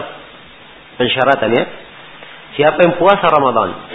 Ya kata Ramadan. Ya orang dikatakan puasa Ramadan kalau dia telah berpuasa seluruh apa? Seluruh Ramadan. Ya kalau dia sudah puasa seluruh Ramadan, kemudian dia ikuti dengan enam hari Syawal, ya inilah baru mendapatkan keutamaan seperti puasa apa? Puasa ad-dahr. Jelas sampai sini? Ya. Karena itu dibahas di sini oleh para ulama orang yang punya tunggakan. Dia punya tunggakan di bulan Ramadan, dia belum bayar. Apakah dia boleh puasa enam hari Syawal? Hah? Apakah dia dapat keutamaan ini? Ya, kalau dilihat konteks hadis, man sama Ramadan, siapa yang puasa Ramadan, dia puasa lengkap dulu. Ya. Jadi harusnya dia bayar dulu apa? Tunggakannya. Kalau lengkap tunggakannya dia bayar, barulah dia barulah dia puasa apa? Puasa Syawal. Jelas ya? Nah, ini pendapat yang terkuat insya Allah di dalam masalah ini. Tapi siapa yang ingin apa namanya? Uh, khawatir ada udur dan seterusnya bagi bagi e, baginya kemudian dia khawatir kalau dia bayar tunggakannya ya dia tidak akan mendapatkan puasa Syawal ya kalau dia puasa enam hari dia niatkan Syawal dulu nanti yang lainnya dia bayar ya di luar di luar Syawal maka yang seperti ini kalau dia memang ada udur ya diharapkan hal itu syah baginya ya karena memang jumhur ulama berpendapat boleh walaupun kita sendiri mengatakan bahwa yang kuatnya adalah apa adalah dia harus menyempurnakan seluruhnya dahulu. Kemudian enam hari di bulan Syawal. Enam hari di sini tidak ditentukan di mana tempatnya. Ya, boleh dilakukan enam hari sekaligus dan boleh dilakukan apa? Terpisah-pisah. Ya, boleh dia enam hari di awal, dua hari di awal bulan, dua hari di pertengahan bulan, dua hari di akhir bulan. Kalau dia punya kebiasaan puasa Senin Kamis, tidak apa-apa. Sekaligus dia Senin Kamis dia niatkan dengannya apa? Puasa Syawal, tidak ada masalah. Jelas ya? Sebab ini puasa yang diinginkan dia puasa enam hari. Jadi kalau dia sudah puasa Senin, Kamis, Senin, Kamis, Senin, Kamis enam kali, sama artinya dia sudah puasa berapa? Enam hari dalam bulan Syawal. Ya, dan setelah kita singgung ya di bab sholat, di bab mandi, boleh menggabung antara apa? dua ibadah. Tapi syaratnya apa? Dua ibadah itu mungkin untuk digabungkan. Dan ini mungkin digabungkan. Dan sejenis ibadahnya. Ya, jelas ya? Baik. Ini yang berkaitan dengan puasa Syawal. Ini pembahasan yang pertama. Pembahasan yang kedua, sembilan hari pertama di bulan Dhul Hijjah. Nah, Asyokani berkata, wa tis'i ayyamin at-tayyib. Wa tis'u ayyami wa tis'u. Ya. Bisa dibaca tis'i ma'tuf terhadap siam ya. Wa istahabbu siyamu tis'i dil begitu. Dan disunnahkan puasa Sembilan hari di bulan Dhul Hijjah. Sembilan hari ini dari tanggal satu sampai tanggal berapa? Sembilan Dhul Hijjah. Ini dalilnya adalah hadits Hafsah diriwayatkan oleh Imam Ahmad dan Nasai. Rasulullah sallallahu uh, Hafsah berkata, "Arbaun lam yakun yad'uhunna Rasulullah sallallahu alaihi wasallam." Iya. Siam wal ashru wa thalathatu ayyam min kulli syahr. Baik. Berarti arbaun طيب صيام عاشوراء والعشرة وثلاثة أيام من كل شهر وركعتين قبل الغداء Ada empat perkara Rasulullah tidak pernah meninggalkannya. Puasa Ashura itu yang pertama. Yang kedua puasa 10 hari di awal Dhul Hijjah. Ya 10 hari ini yang dimaksudkan berapa hari? 9 hari. Tapi orang Arab begitu. Jadi kalau misalnya ya 10 ya kebaik 9 dari 10 ini 9 sebenarnya. Tapi mereka tetap sebut berapa? Sepuluh. Ya. Karena yang mendominasi itu mewakili seluruhnya. Ya, jelas ya? Ini penggunaan bahasa. Ya, sama mungkin nanti akan kita datangkan e, pembahasan tentang puasa Syaban sama seperti itu. Apakah Nabi puasa seluruh Syaban atau kebanyakan Syaban? Ini juga juga ya sebagian hadis apa namanya? Nabi puasa seluruh Syaban. Ya, Aisyah berkata atau di dalam sebagian tak pernah Nabi puasa seluruhnya dalam satu bulan pun. Maka bagi siapa yang berkata e, tidak pernah puasa seluruhnya, maka dia katakan yang konteks yang mengatakan seluruh Syaban itu kebanyakan Syaban. Sebab orang Arab kalau kebanyakannya dia sudah lakukan, maka dia hitung apa? Dihitung seluruhnya. Jelas ya? Sembilan Dhul Hijjah ini disyariatkan berpuasa dari tanggal 1 sampai tanggal berapa? Tanggal 9. Nah, dan tanggal 9 ini yang paling utamanya, yang paling afdalnya Sebab itu yang disebut dengan nama puasa apa? Hah? Puasa Arafah. Nah, puasa Arafah. Dan puasa Arafah itu punya keutamaan khusus. Ya, punya keutamaan khusus diriwayatkan oleh Imam uh, Muslim dan selainnya dari Abu Qatadah Rasulullah sallallahu alaihi wasallam bersabda saumu yaumi Arafah yukaffiru sanataini al-madiyah wa mustaqbalah wa saumu yaumi Ashura yukaffiru sanatan madiyah. Ya puasa pada hari Arafah itu menggugurkan ya dosa dua tahun yang telah lalu dan yang akan datang. Dan puasa hari Arafah, hari Ashura menggugurkan dosa tahun yang telah lalu. Menggugurkan dosa tahun yang telah lalu. Baik. Kemudian kata beliau Muharramin dan puasa Muharram. Puasa Muharram ini apa yang diinginkan? Hah? Puasa apa? Puasa Ashura. Ya puasa apa? Ashura. Ya itulah yang diinginkan dengan puasa Muharram. Ya, puasa Ashura ini adalah hal yang disyariatkan tanggal 10 apa? Muharram. Ya, tapi kalau dia lakukan tanggal 9 juga maka itu adalah hal yang afdal. Sebab Nabi Shallallahu alaihi wasallam ketika beliau melakukan puasa Ashura, ya beliau berkata, "Lain ishtu al-qabil la sumtu tasi'." Nanti kata saya hidup di tahun saya masih hidup tahun depan saya akan puasa apa? Hari ke-9. Ya, jadi di uh, Muharram yang disyariatkan tanggal 9 dan tanggal berapa?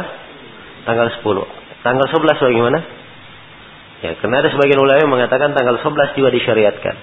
Mereka berdasarkan dengan sebuah hadis bahwa Nabi puasa pada tanggal 10 Muharram, puasa sehari sebelumnya dan sehari setelahnya. Itu ada dalam hadis Ibnu Abbas. Tapi hadisnya adalah hadis yang mungkar dari sisi periwayatan. Ya karena itu yang benarnya hanya disyariatkan berapa? Tanggal 9 dan tanggal 10 saja. Kemudian wa Sya'ban, puasa Sya'ban. Ya. Puasa Sya'ban uh, se sebelumnya afwan Muharram ada hadis lain tentang keutamaan di bulan Muharram. Ya. Yang uh, menjelaskan bahwa di hari-hari lainnya juga afdal berpuasa dari hadits Abu Hurairah yang diriwayatkan oleh Imam Muslim dan selainnya, Nabi ditanya, "Fa ayyus siyami afdalu ba'da Ramadan?" Puasa apa yang paling afdal setelah Ramadan? Beliau berkata, "Syahrullahil Muharram." Puasa di bulan apa? Di bulan Muharram. Nah, dan hari Asyura ini banyak keutamannya ya. Dia adalah puasa wajibnya kaum muslimin dahulu. Puasa wajibnya kaum muslimin dahulu sebelum apa? Sebelum Ramadan. Baik. Kemudian setelah itu Sya'ban. Ya, puasa Sya'ban. Puasa Sya'ban Aisyah berkata, "Lam yakunin Nabi sallallahu alaihi wasallam yasumu aktsar min Sya'ban fa innahu kana yasumuhu kullahu.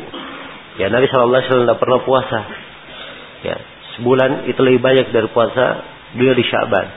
Ya, beliau melakukan puasa di Sya'ban itu seluruhnya. Ya, maksudnya seluruhnya di sini adalah apa? Ya, seluruhnya hampir seluruhnya begitu maksudnya. Nah, karena itu di lafaz yang lain, ya, Nah, maka kana yasumu fi Sya'ban kana yasumuhu illa qalilan. Beliau puasa di seluruh Sya'ban kecuali sedikit. Ya, ada yang sedikit. Ini hadis Aisyah radhiyallahu taala anha. Dan ada dari sebagian sahabiah lainnya menyebutkan bahwa Nabi puasa satu bulan penuh. Ya, maka ini pengertiannya diarahkan ke sini atau dibawa kepada pengertian bahwa sepengetahuan Aisyah tidak lengkap satu bulan, tapi sepengetahuan istrinya yang lain bahwa lengkap apa? satu bulan. Jelas ya? Dan ini tidak bertentangan insyaallah taala. Ya berikutnya puasa Senin Kamis. Ya puasa Senin Kamis. Puasa Senin Kamis ini adalah puasa yang disunnahkan uh, kata Syukani wal Itsnaini wal Khamis. Nah, berdasarkan hadis Aisyah diriwayatkan oleh Imam Lima kecuali Abu Daud, anna Nabi sallallahu alaihi wasallam kana yataharra qiyam al-Itsnain wal Khamis. Adalah Nabi sallallahu alaihi wasallam beliau apa namanya sangat memilih ya sangat memilih dan memperhatikan puasa Senin dan Kamis. Nah, ini dalil ya menunjukkan keutamaan puasa Senin dan Kamis itu dan dimaklumi bahwa Senin dan Kamis adalah tempat atau hari diangkatnya amalan. Ya, maka sangatlah bagus kalau seorang berpuasa di hari Senin dan Kamis tersebut saat amalannya diangkat kepada Allah Subhanahu wa taala. Kemudian berikutnya wa ayyamil bid. Ini puasa pada hari apa? Hari-hari putih, ayyamul bid tanggal 13, 14 dan 15 di setiap bulan. Itu ayyamul bid. Dan ini adalah hal yang disunnahkan berdasarkan hadis Abu Dar riwayat Imam Ahmad An-Nasai dan At-Tirmidzi. Ya Rasulullah sallallahu alaihi wa ala alihi wasallam ya bersabda ya Abu Dar, "Idza sumta min asy-syahri thalathan fasum thalathata ashar wa arba'ata wa arba'a ashar, thalatha asharata wa arba'a asharata wa khamsa asharata." Wahai Abu Dar, kalau kamu puasa dari setiap bulan tiga hari maka puasalah pada apa hari ke-13, 14 dan 15. Nah. Baik, itu hadisnya ya tentang ayamul bir.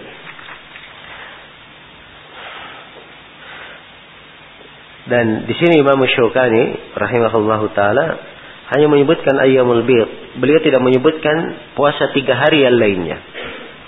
Ya, puasa tiga hari yang lainnya. Sebab dalam hadis Abu Hurairah sudah berlalu bersama kita, beliau diwasiatkan oleh Nabi Shallallahu Alaihi Wasallam tiga wasiat. Salah satunya apa? Ya, adalah beliau diwasiatkan an asuma min kulli syahrin salasata ayyam. Saya berpuasa dari setiap bulan tiga hari. Ya. Seakan-akan Imam Syaukani menguatkan pendapat bahwa puasa tiga hari yang dimaksud adalah apa? Ayyamul Bid. Dan ini dua pendapat di kalangan para ulama. Ada yang berpendapat seperti itu, dan yang berpendapat itu dua puasa berbeda.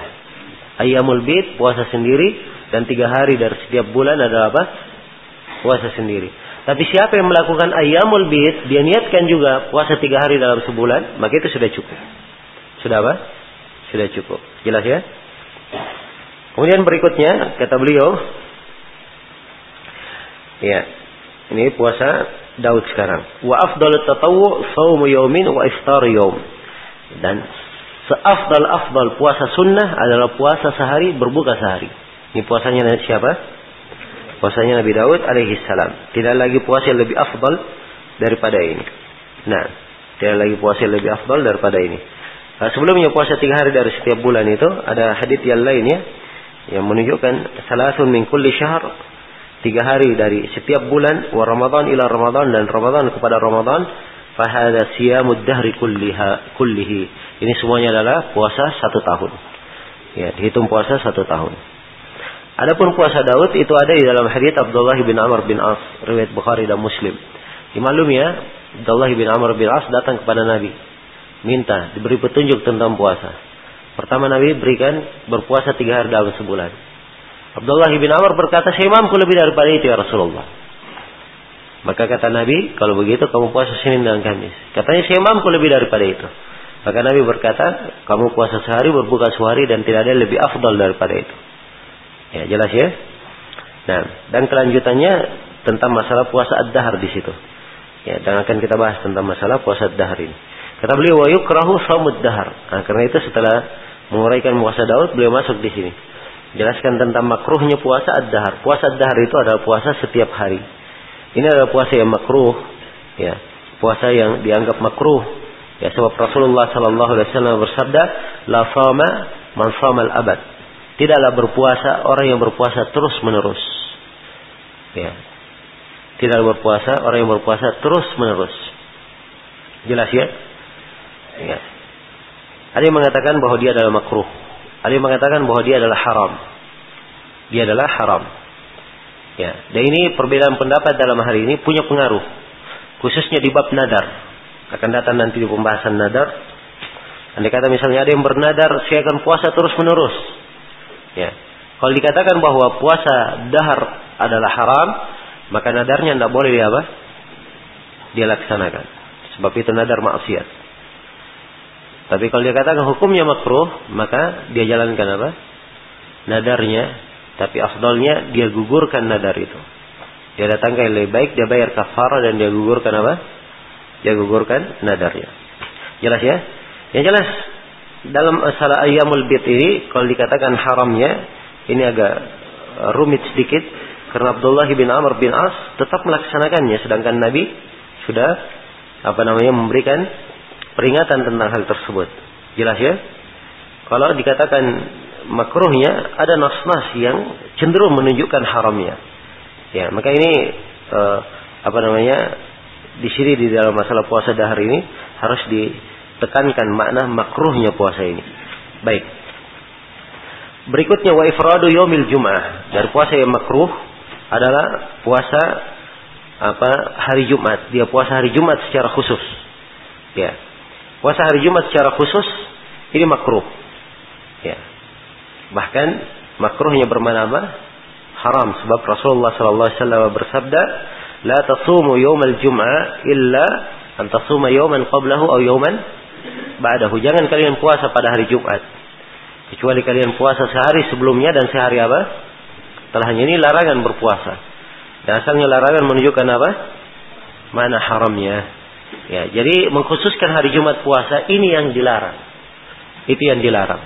Kecuali kalau dia bareng dia barengkan, dia puasa sehari sebelumnya dan sehari setelahnya itu tidak ada masalah. Tidak ada masalah. Jelas ya?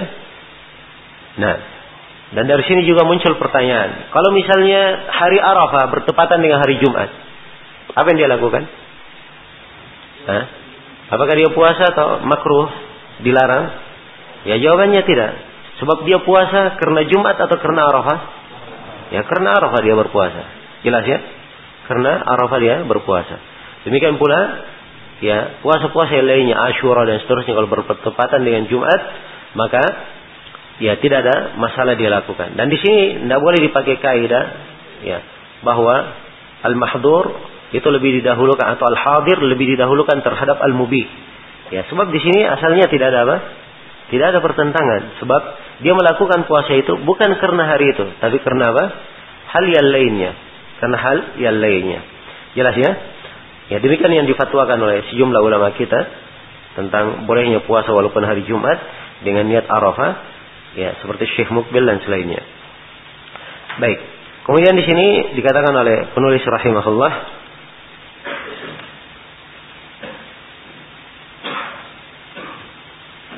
Ini berulang ya dua kali di matanya ini. Di atas diberikan catatan itu di matan. Ya berulang. Oh, cabut. Di nanti dihapus itu matan yang bawah. Baik. Kemudian kata beliau wa yaumu as-sabt. Ya, di antara puasa yang makruh adalah puasa pada hari apa? Hari Sabtu. Ya, ini kalau hadis yang menjelaskan tentang puasa hari Sabtu adalah hadis yang apa? Hadis yang kuat. Ya. Hadisnya ada diterangkan dalam riwayat Al-Khamsah. Nah, dikatakan la tasumu yawm as-sabt illa fi maftarida alaikum. Jangan kalian berpuasa pada hari Sabtu kecuali pada puasa yang diwajibkan atas kalian. Ini hadis ya letak silam mendapat di kalangan ulama belakangan.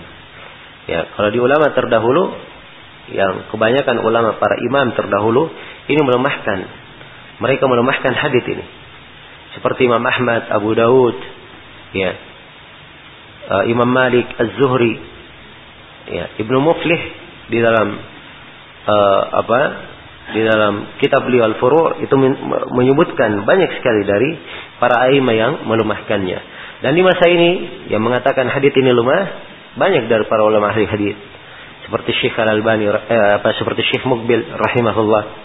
Demikian pula Syekh bin Bas Ya, Syekh bin Bas mengikuti ucapan Ibnu Hajar dalam hal ini. Sebab Ibnu Hajar mengatakan hadis ini muttarib. Ya. Jelas ya? Hadis ini goncang. Nah, yang jelas saya sendiri baca semua buku-buku yang menulis tentang riwayat puasa hari Sabtu ini. Ya, orang-orang yang menguatkan hadisnya.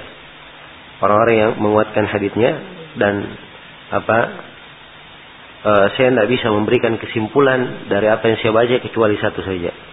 Seperti apa yang disebutkan oleh para ulama terdahulu bahwa haditnya lemah, tidak bisa dikuatkan. Nah, asalnya di dalam bagaimana cara menentukan illah. Ya, seperti misalnya di sebagian ada yang menulis buku, ya Syekh Albani menguatkan ya. Setelah itu ada beberapa muridnya menulis buku. Kelihatannya ada tiga orang yang menulis.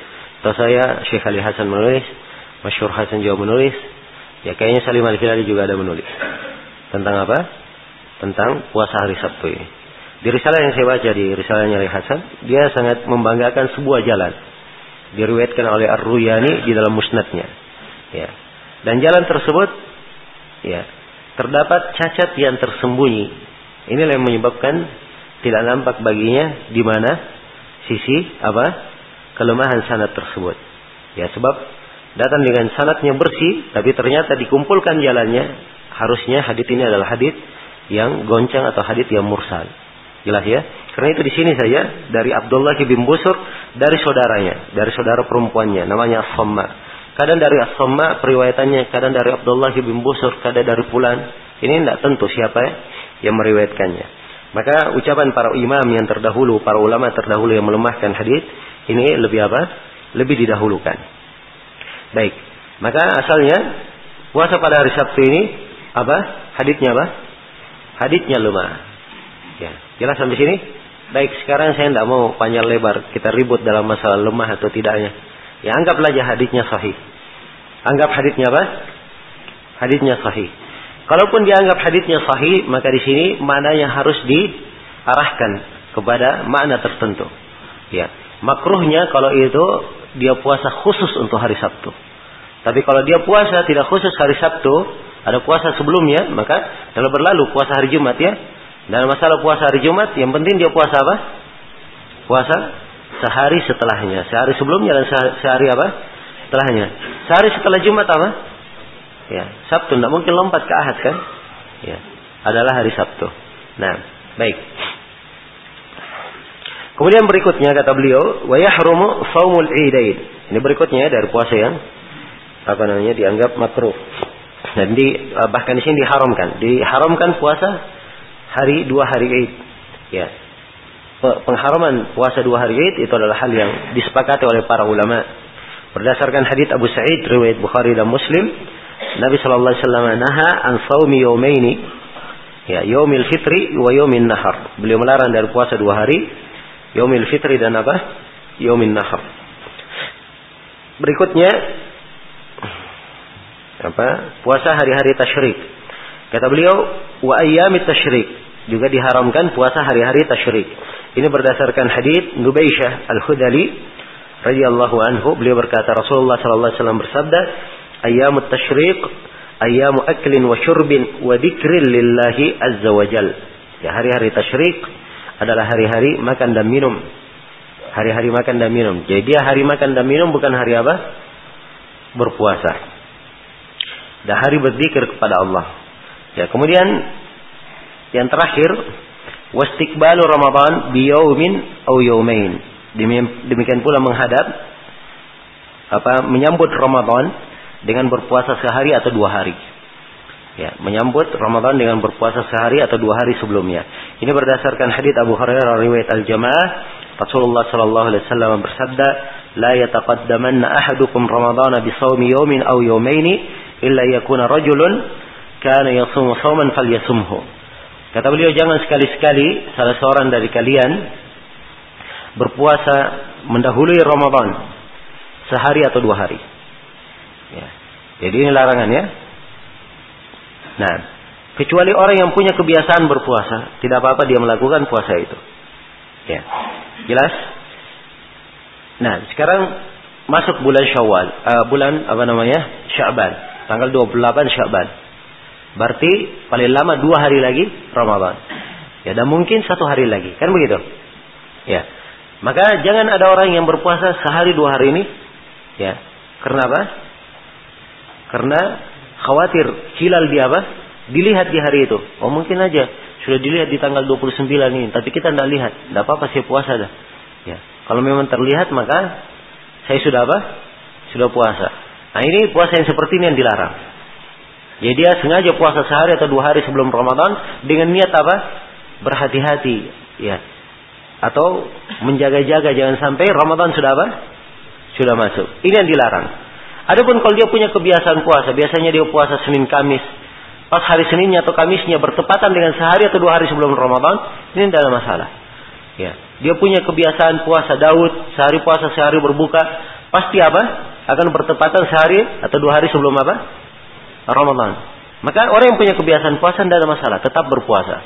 Ya, yang dilarang kalau dia puasa sehari atau dua hari sebelum Ramadan dengan maksud apa? Berhati-hati berjaga-jaga seperti yang kita sebutkan tadi. Dan itulah yang disebut dengan nama siamu yomisyak. Dia puasa pada hari apa? Hari ragu. Begitu mendung, ragu ini lihat hilal atau tidak. Dia puasa karena ragu-ragu. Maka ini dicerca dalam hadis yang lain. Ya dalam hadis Ammar disebutkan faqada afa Abul Qasim. Dia telah bermaksiat kepada siapa? Rasulullah sallallahu alaihi wasallam. Ya, jelas sampai sini ya. Baik, selesai sudah pembahasan tentang puasa. Berikutnya kata uh, apa? Asy-Syaukani rahimahullahu taala babul i'tikaf. Bab al-i'tikaf. Al-i'tikaf secara bahasa adalah al-habas wal mana'. Al-habas wa apa? Wal mana'. Al-habas artinya menahan diri. Ya. Al-mana' menahan diri. Ya, al-habas dia kurung dirinya. Ya. Al-mana' dia tahan dirinya. Nah,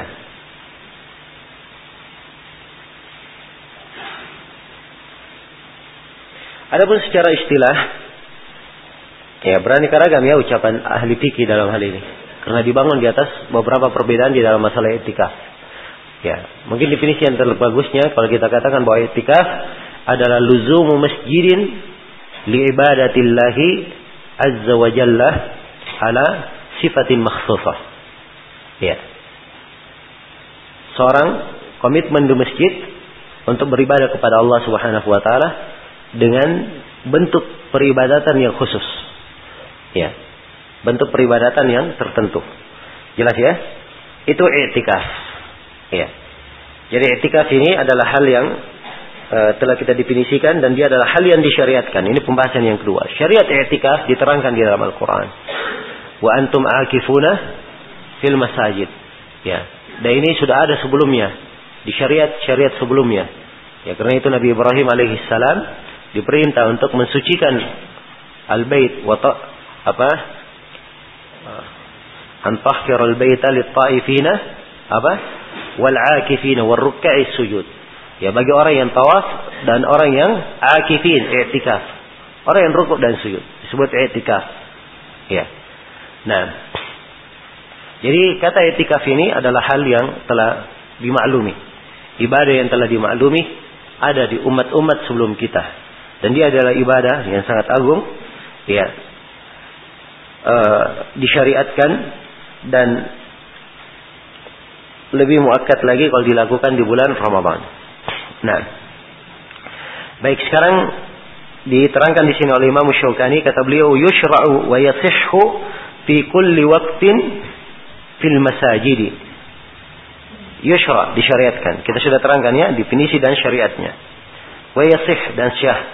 Fi kulli waktin pada waktu apa pun. Ya. Jadi ini waktu pelaksanaan etikaf boleh di hari apa saja, silahkan. Di mana saja boleh. Ya. Jelas ya? Tapi para ulama membahas bahwa etikaf itu berapa paling sedikitnya. Nah, ada yang mengatakan paling sedikitnya sehari dan semalam. Ada yang mengatakan sehari atau semalam. Ya, ada yang mengatakan sepuluh hari. Ada yang mengatakan walaupun dia sesaat di masjid sudah etikaf. Ya, dan ini pendapat terlalu apa? Terlalu meluas ya kalau mengatakan sesaat saja sudah dikatakan etikaf. Yang mengatakan sepuluh hari saja ini terlalu sempit. Ya, yang benarnya bahwa etikaf adalah sehari dan semalam. Sehari dan semalam. Sebab Umar ketika beliau berkata, ya Umar ketika beliau datang kepada Nabi, ya Umar berkata ya Rasulullah, saya nadar, ya Umar berkata ya Rasulullah saya nadar untuk apa kuntu tu fil jahiliyah atikifa lailatan fil masjidil haram. Ya. Saya nadar di masa jahiliyah untuk etikaf sebuah malam di Masjidil Haram. Jelas ya? Seingat saya ada riwayat, bukan sebuah malam, sebuah hari. Ya, gitu. Malam dan hari. Nah, maka Nabi bersabda, "Fa'ufi binadrika." Maka penuhilah apa? Nadarmu. Jadi dalam masalah yang disebut malam atau hari itu sama saja. Sebab malam kadang digunakan untuk sehari dan semalam. Demikian pula satu hari digunakan untuk sehari dan apa? Semalam. Ya, dan ini ada penggunanya dalam Al-Quran. Ada penggunanya di mana? Dalam Al-Quran. Di surah Ali Imran ya tentang kisah apa namanya uh, Maryam apa tentang kisah Nabi Zakaria ya ayatuka alla tukallima thalathata ayyamin illa ba illa ramza ya tandanya engkau tidak berbicara tiga hari salah satu ayam pakai hari di sini ya tiga hari ya kalau ayat di surah uh, Maryam ya Nah, disebut salah salayalin sawiya. Tiga malam yang apa? Sawiya. Jadi di sana tiga hari, di sini apa? Tiga malam. Ini menunjukkan bahwa kalau hari disebut, dimaksudkan hari bersama apa? Malamnya. Kalau malam disebut, malam bersama harinya. Jelas ya? Maka mungkin yang berkata sehari dan semalam ini lebih mendekati kebenaran insya Allah. Jadi batasan paling sedikitnya etikaf. Ya. Adapun batasan paling banyaknya, ya terbuka etikaf itu. Boleh 10 hari, boleh 20 hari, boleh lebih daripada itu. Sebab pasalnya etikaf adalah hal yang disyariatkan. Nah, kemudian Asy-Syaukani di sini berkata fil masajid. Dia di masjid-masjid. Ya, karena itulah etikaf harus di mana? Harus di masjid. Ya, harus di masjid. Karena itu di definisi kita katakan luzum masjidin. Dia komitmen tinggal di masjid. Ya. Kalau dia etikaf di rumahnya, itu bukan etikaf namanya. Dari sisi apa? Dari sisi istilah. Kalau dari sisi bahasa, ya boleh aja dia kurung dirinya di rumah. Ya. Tapi kalau dari sisi istilah, etikaf yang dimaksud dalam pembahasan, itu harus di mana? Itu harus di masjid. Baik. Tentang masalah masjidnya ini, masjid yang bagaimana? Nah ini silam pendapat di kalangan para ulama. Ada yang mengatakan masjid yang dimaksudkan adalah masjid yang ditegakkan padanya sholat berjamaah. Ya.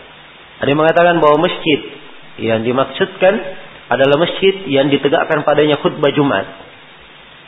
Ya. Bahkan ada yang berkata bahwa masjid yang dimaksudkan adalah tiga masjid saja. Masjidil Haram, Masjidil Nabawi dan Masjid apa? Al-Aqsa. Ya jelas ya. Ya. Bagi yang mengatakan dia harus di masjid ditegakkannya Jumat, ini Kurang kuat pendapat ini. Sebab konteks ayat fil masajid. Pada masjid-masjid. Ya, semua tempat yang dijadikan sebagai masjid dipakai untuk sujud ada Jumat maupun tidak ada Jumat, maka dia disebut apa? Sebut masjid. Kalau ditegakkan padanya sholat berjamaah, ini jelas ya bahwa masjid itu harus ada apa?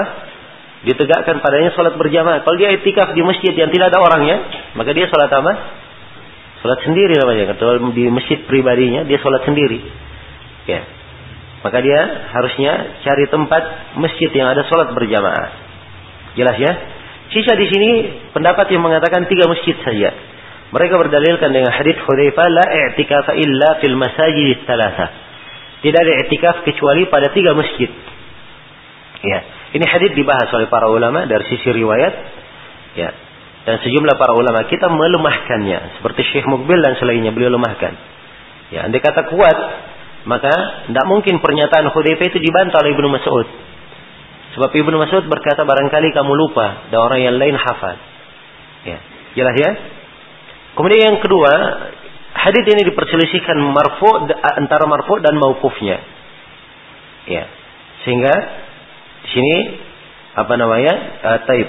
Uh, itu tadi ke, ke, sama ya, kembali kepada pembahasan hadis kita. Hal yang kedua yang menguatkan bahwa hadis ini tidak dipakai sejumlah sahabat seperti Ali bin Abi Thalib, Aisyah radhiyallahu taala anha dan selainnya mereka menyelisih kandungan dari hadis ini. Jelas ya? Mereka menyelisih kandungan dari hadis ini. Kemudian yang ketiga, andai kata hadis ini sahih, maka makna yang paling tinggi dimaknakan ke hadis bahwa yang paling afdalnya adalah etikaf di tiga apa? Masjid ini yang paling afdalnya. Itu yang paling sempurnanya. Adapun etikaf di masjid yang lain tidak dilarang. Tapi paling sempurnanya di mana? Hah? Di tiga masjid. Jelas ya? Ya. Kemudian yang keempat, bagi orang yang mengatakan bahwa hanya tiga masjid, tidak ada masjid yang lain, ini berarti dia mengkhususkan makna ayat. Sebab ayatnya kan, wa antum akifuna fil masajid. Kalian i'tikaf di masjid-masjid. Kata masjid-masjid di situ umum. Kan begitu? Dia jamak sudah pakai alif lam, jamak lagi. Dia bentuknya apa? Umum. Maka asalnya makna ayat ini tidak bisa diarahkan kepada makna yang jarang. Ya, kan jarang diartikan oh masjid, oh tiga masjid saja. Ini makna yang jarang. Ya, jelas ya. Jadi kalau mengarahkan makna ayat ke makna yang jarang, ini dari bentuk pendalilan yang dianggap aid di kalangan para ulama ahli usul fikih. Jelas ya? Karena itulah, andai kata hadisnya sahih, maka makna yang diinginkan tidak ada masjid kecuali di tiga di, tidak ada etikaf kecuali tiga masjid, maknanya tidak ada etikaf yang sempurna kecuali di mana? Di tiga masjid. Maksudnya itu yang paling sempurna di tiga masjid. Tempat yang lainnya juga syah bagi siapa yang etikaf ada keutamaannya. Ini bagi siapa yang menguatkan hadisnya. Jelas ya? Dan telah kita ketahui ada ulama yang lain yang melemahkannya. Ya. Kemudian berikutnya dikatakan di sini, wa fi Ramadan akal. Wa huwa fi Ramadan akadu. Dia di bulan Ramadan, i'tikaf ini di bulan Ramadan lebih disunnahkan lagi. Kenapa lebih disunnahkan? Sebab Rasulullah sallallahu alaihi wasallam i'tikaf di bulan Ramadan sampai beliau meninggal. Khususnya di 10 malam terakhirnya. Ya, sebagaimana dalam hadis Aisyah, hadis Ibnu Umar dan selainnya dalam riwayat Bukhari dan Muslim. Ya, jelas sampai sini? Baik. Kata beliau yustahabbu ijtihadun fil amali fiha wa qiyamu layali wa qiyamu layali al-qadar. Baik, eh, sebelumnya siyama fil ashr al-awakhir minhu. Apalagi di 10 malam terakhir. Ya, 10 malam terakhir. 10 malam terakhir ini Rasulullah SAW beriktikaf. Ya, dan beliau terus melakukannya hingga akhir akhir hayatnya. Dan para istri Nabi Shallallahu Alaihi Wasallam iktikaf setelah Rasulullah Shallallahu Alaihi Wasallam. Perempuan juga boleh iktikaf. Ini menunjukkan apa? Keutamaan 10 malam terakhir ini. Dari mana bermula 10 malam terakhir? Ya, kalau dikatakan 10 malam terakhir, maka malam itu bermula dari apa? Ya, dari terbenamnya matahari. Di situlah malam bermula. Jelas ya? Ya, maka ini awal permulaan i'tikaf. Adapun hadis yang menjelaskan bahwa Nabi Shallallahu Alaihi Wasallam masuk i'tikafnya, masuk ke tempat i'tikaf beliau di waktu subuh, ini penjelasan tentang waktu masuknya beliau ke tempat i'tikaf, bukan waktu bukan waktu masuk ke mana? Bukan waktu masuk ke masjid. Ya, jelas ya? Bukan waktu masuk ke masjid. Jadi tidak ada di dalam konteks hadis pengkhususan dan penyebutan bahwa awal masuk i'tikaf adalah di waktu subuh. Tapi hanya disebutkan bahwa Nabi masuk di tempat i'tikafnya kapan? Di waktu subuh. Ya, bukan artinya bahwa itu adalah awal i'tikaf, awal waktu i'tikaf. Ya, awal waktu i'tikaf kita ambil dari ya konteks-konteks umum yang menyebutkan bahwa Nabi i'tikaf di 10 malam terakhir. Ya. Wa yustahabbu ijtihadun fil amali fiha. Disunnahkan berijtihad dalam beramal di apa? I'tikaf ini. Sebab Aisyah radhiyallahu taala anha berkisah dalam hadis riwayat Bukhari dan Muslim, alaihi wasallam kana idza dakhala al-ashr al-awakhir ahya al-lail wa wa, wa ayqadha ahlahu wa shadda al-mi'zar. Adalah Rasulullah sallallahu alaihi wasallam beliau apabila sudah masuk 10 malam terakhir, beliau menghidupkan malamnya dan membangunkan keluarganya dan mengikat sarungnya dalam riwayat Muslim, karena yajtahidu fil ashr al awakhir ma la yajtahidu fi. Beliau bersungguh-sungguh di 10 malam terakhir apa yang beliau tidak bersungguh-sungguh pada selainnya. Nah, jelas ya, ini tentang ijtihad. Kemudian kata beliau wa qiyamu layali al-qadari dan dia melakukan qiyam di malam Lailatul Qadar. Sebab dalam hadis Abu Hurairah riwayat Al-Jamaah Rasulullah sallallahu alaihi wasallam bersabda, man qama lailatal qadri imanan wa ihtisaban ghufira lahu ma taqaddama min dhanbi siapa yang berdiri di malam lailatul qadar iman wa ihtisaban. Karena iman ya dia dia keimanan kepada Allah wa ihtisaban mengharap pahala. Maka ghufira lahu ma taqaddama min dhanbi. Akan diampuni apa yang telah lalu dari apa? Dari dosanya. Tentang Lailatul, Lailatul Qadri silam pendapat di kalangan para ulama di mana harinya ya dan banyak sekali pendapat dalam hal ini. Nah, Al-Hafidz Ibnu Hajar sebutkan pendapat hampir 40 pendapat sehingga saya terlebih di dalam Fathul Bari. Ya, yang jelasnya kesimpulan yang terbaik di dalam masalah Lailatul Qadri ini bahwa malam Lailatul Qadri itu adalah di 10 malam terakhir. Ya. Jelas ya?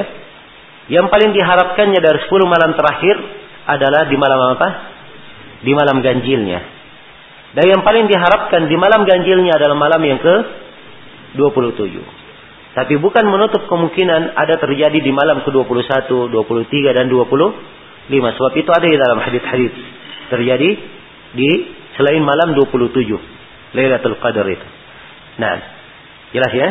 Dan ini pembahasan tentang Lailatul Qadri, ya sebagian para ulama yang mengkhususkan bab khusus tentang Lailatul Qadar karena memang ada pembahasan-pembahasan yang kadang perlu dirinci. Dan ini sekarang kita hanya sebatas menjelaskan apa yang ada di dalam buku saja. Kemudian kata beliau rahimahullah, ini pembahasan yang terakhir ya. Wala yakhrujul mu'takifu illa lihajah. Dan seorang yang etikaf tidak boleh keluar kecuali karena keperluan. Ini etika seorang yang etikaf. Dan sekaligus penjelasan rukun i'tikaf. Ya. Rukun i'tikaf itu adalah pertama niat, dia berniat i'tikaf. Yang kedua, dia tinggal di masjid. Dia tinggal di mana?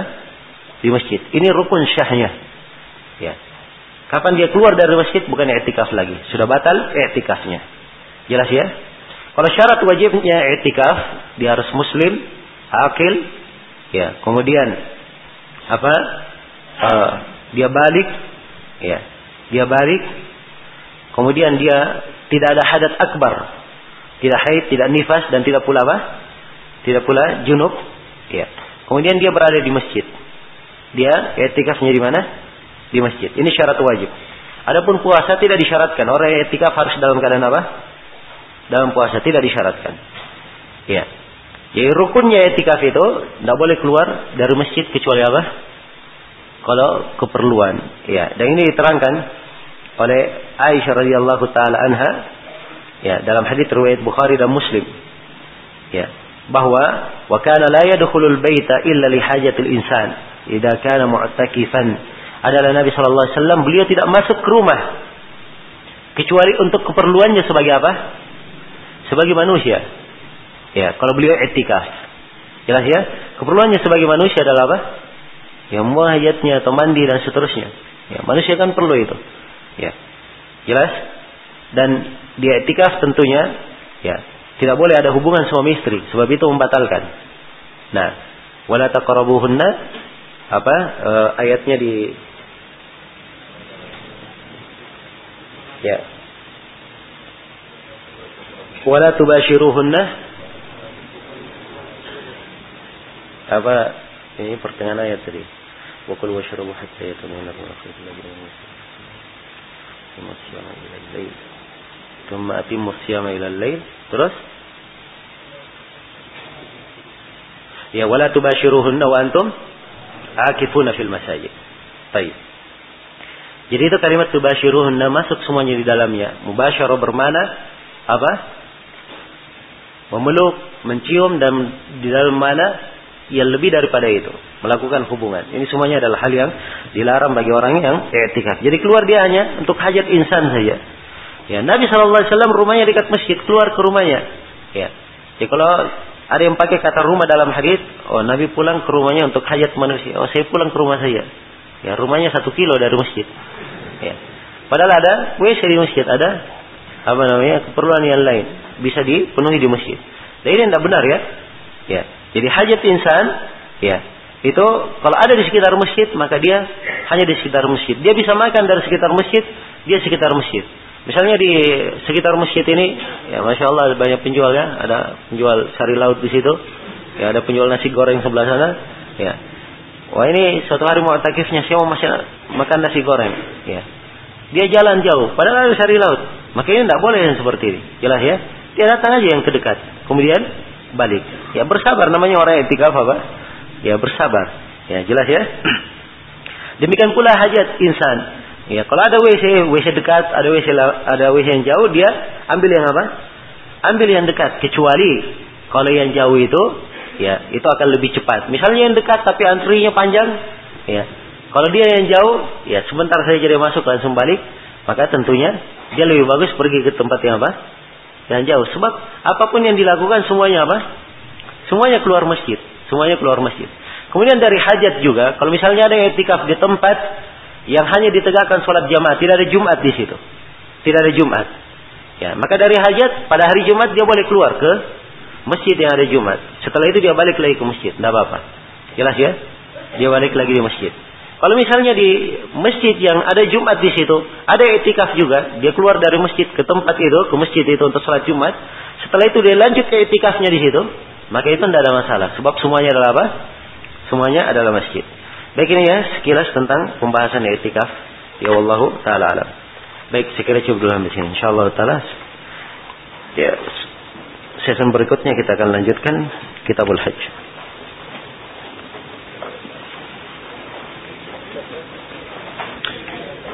Ya, subhanakallah wa bihamdik asyhadu an la ilaha illa anta astaghfiruka wa atubu ilaik walhamdulillahi rabbil alamin.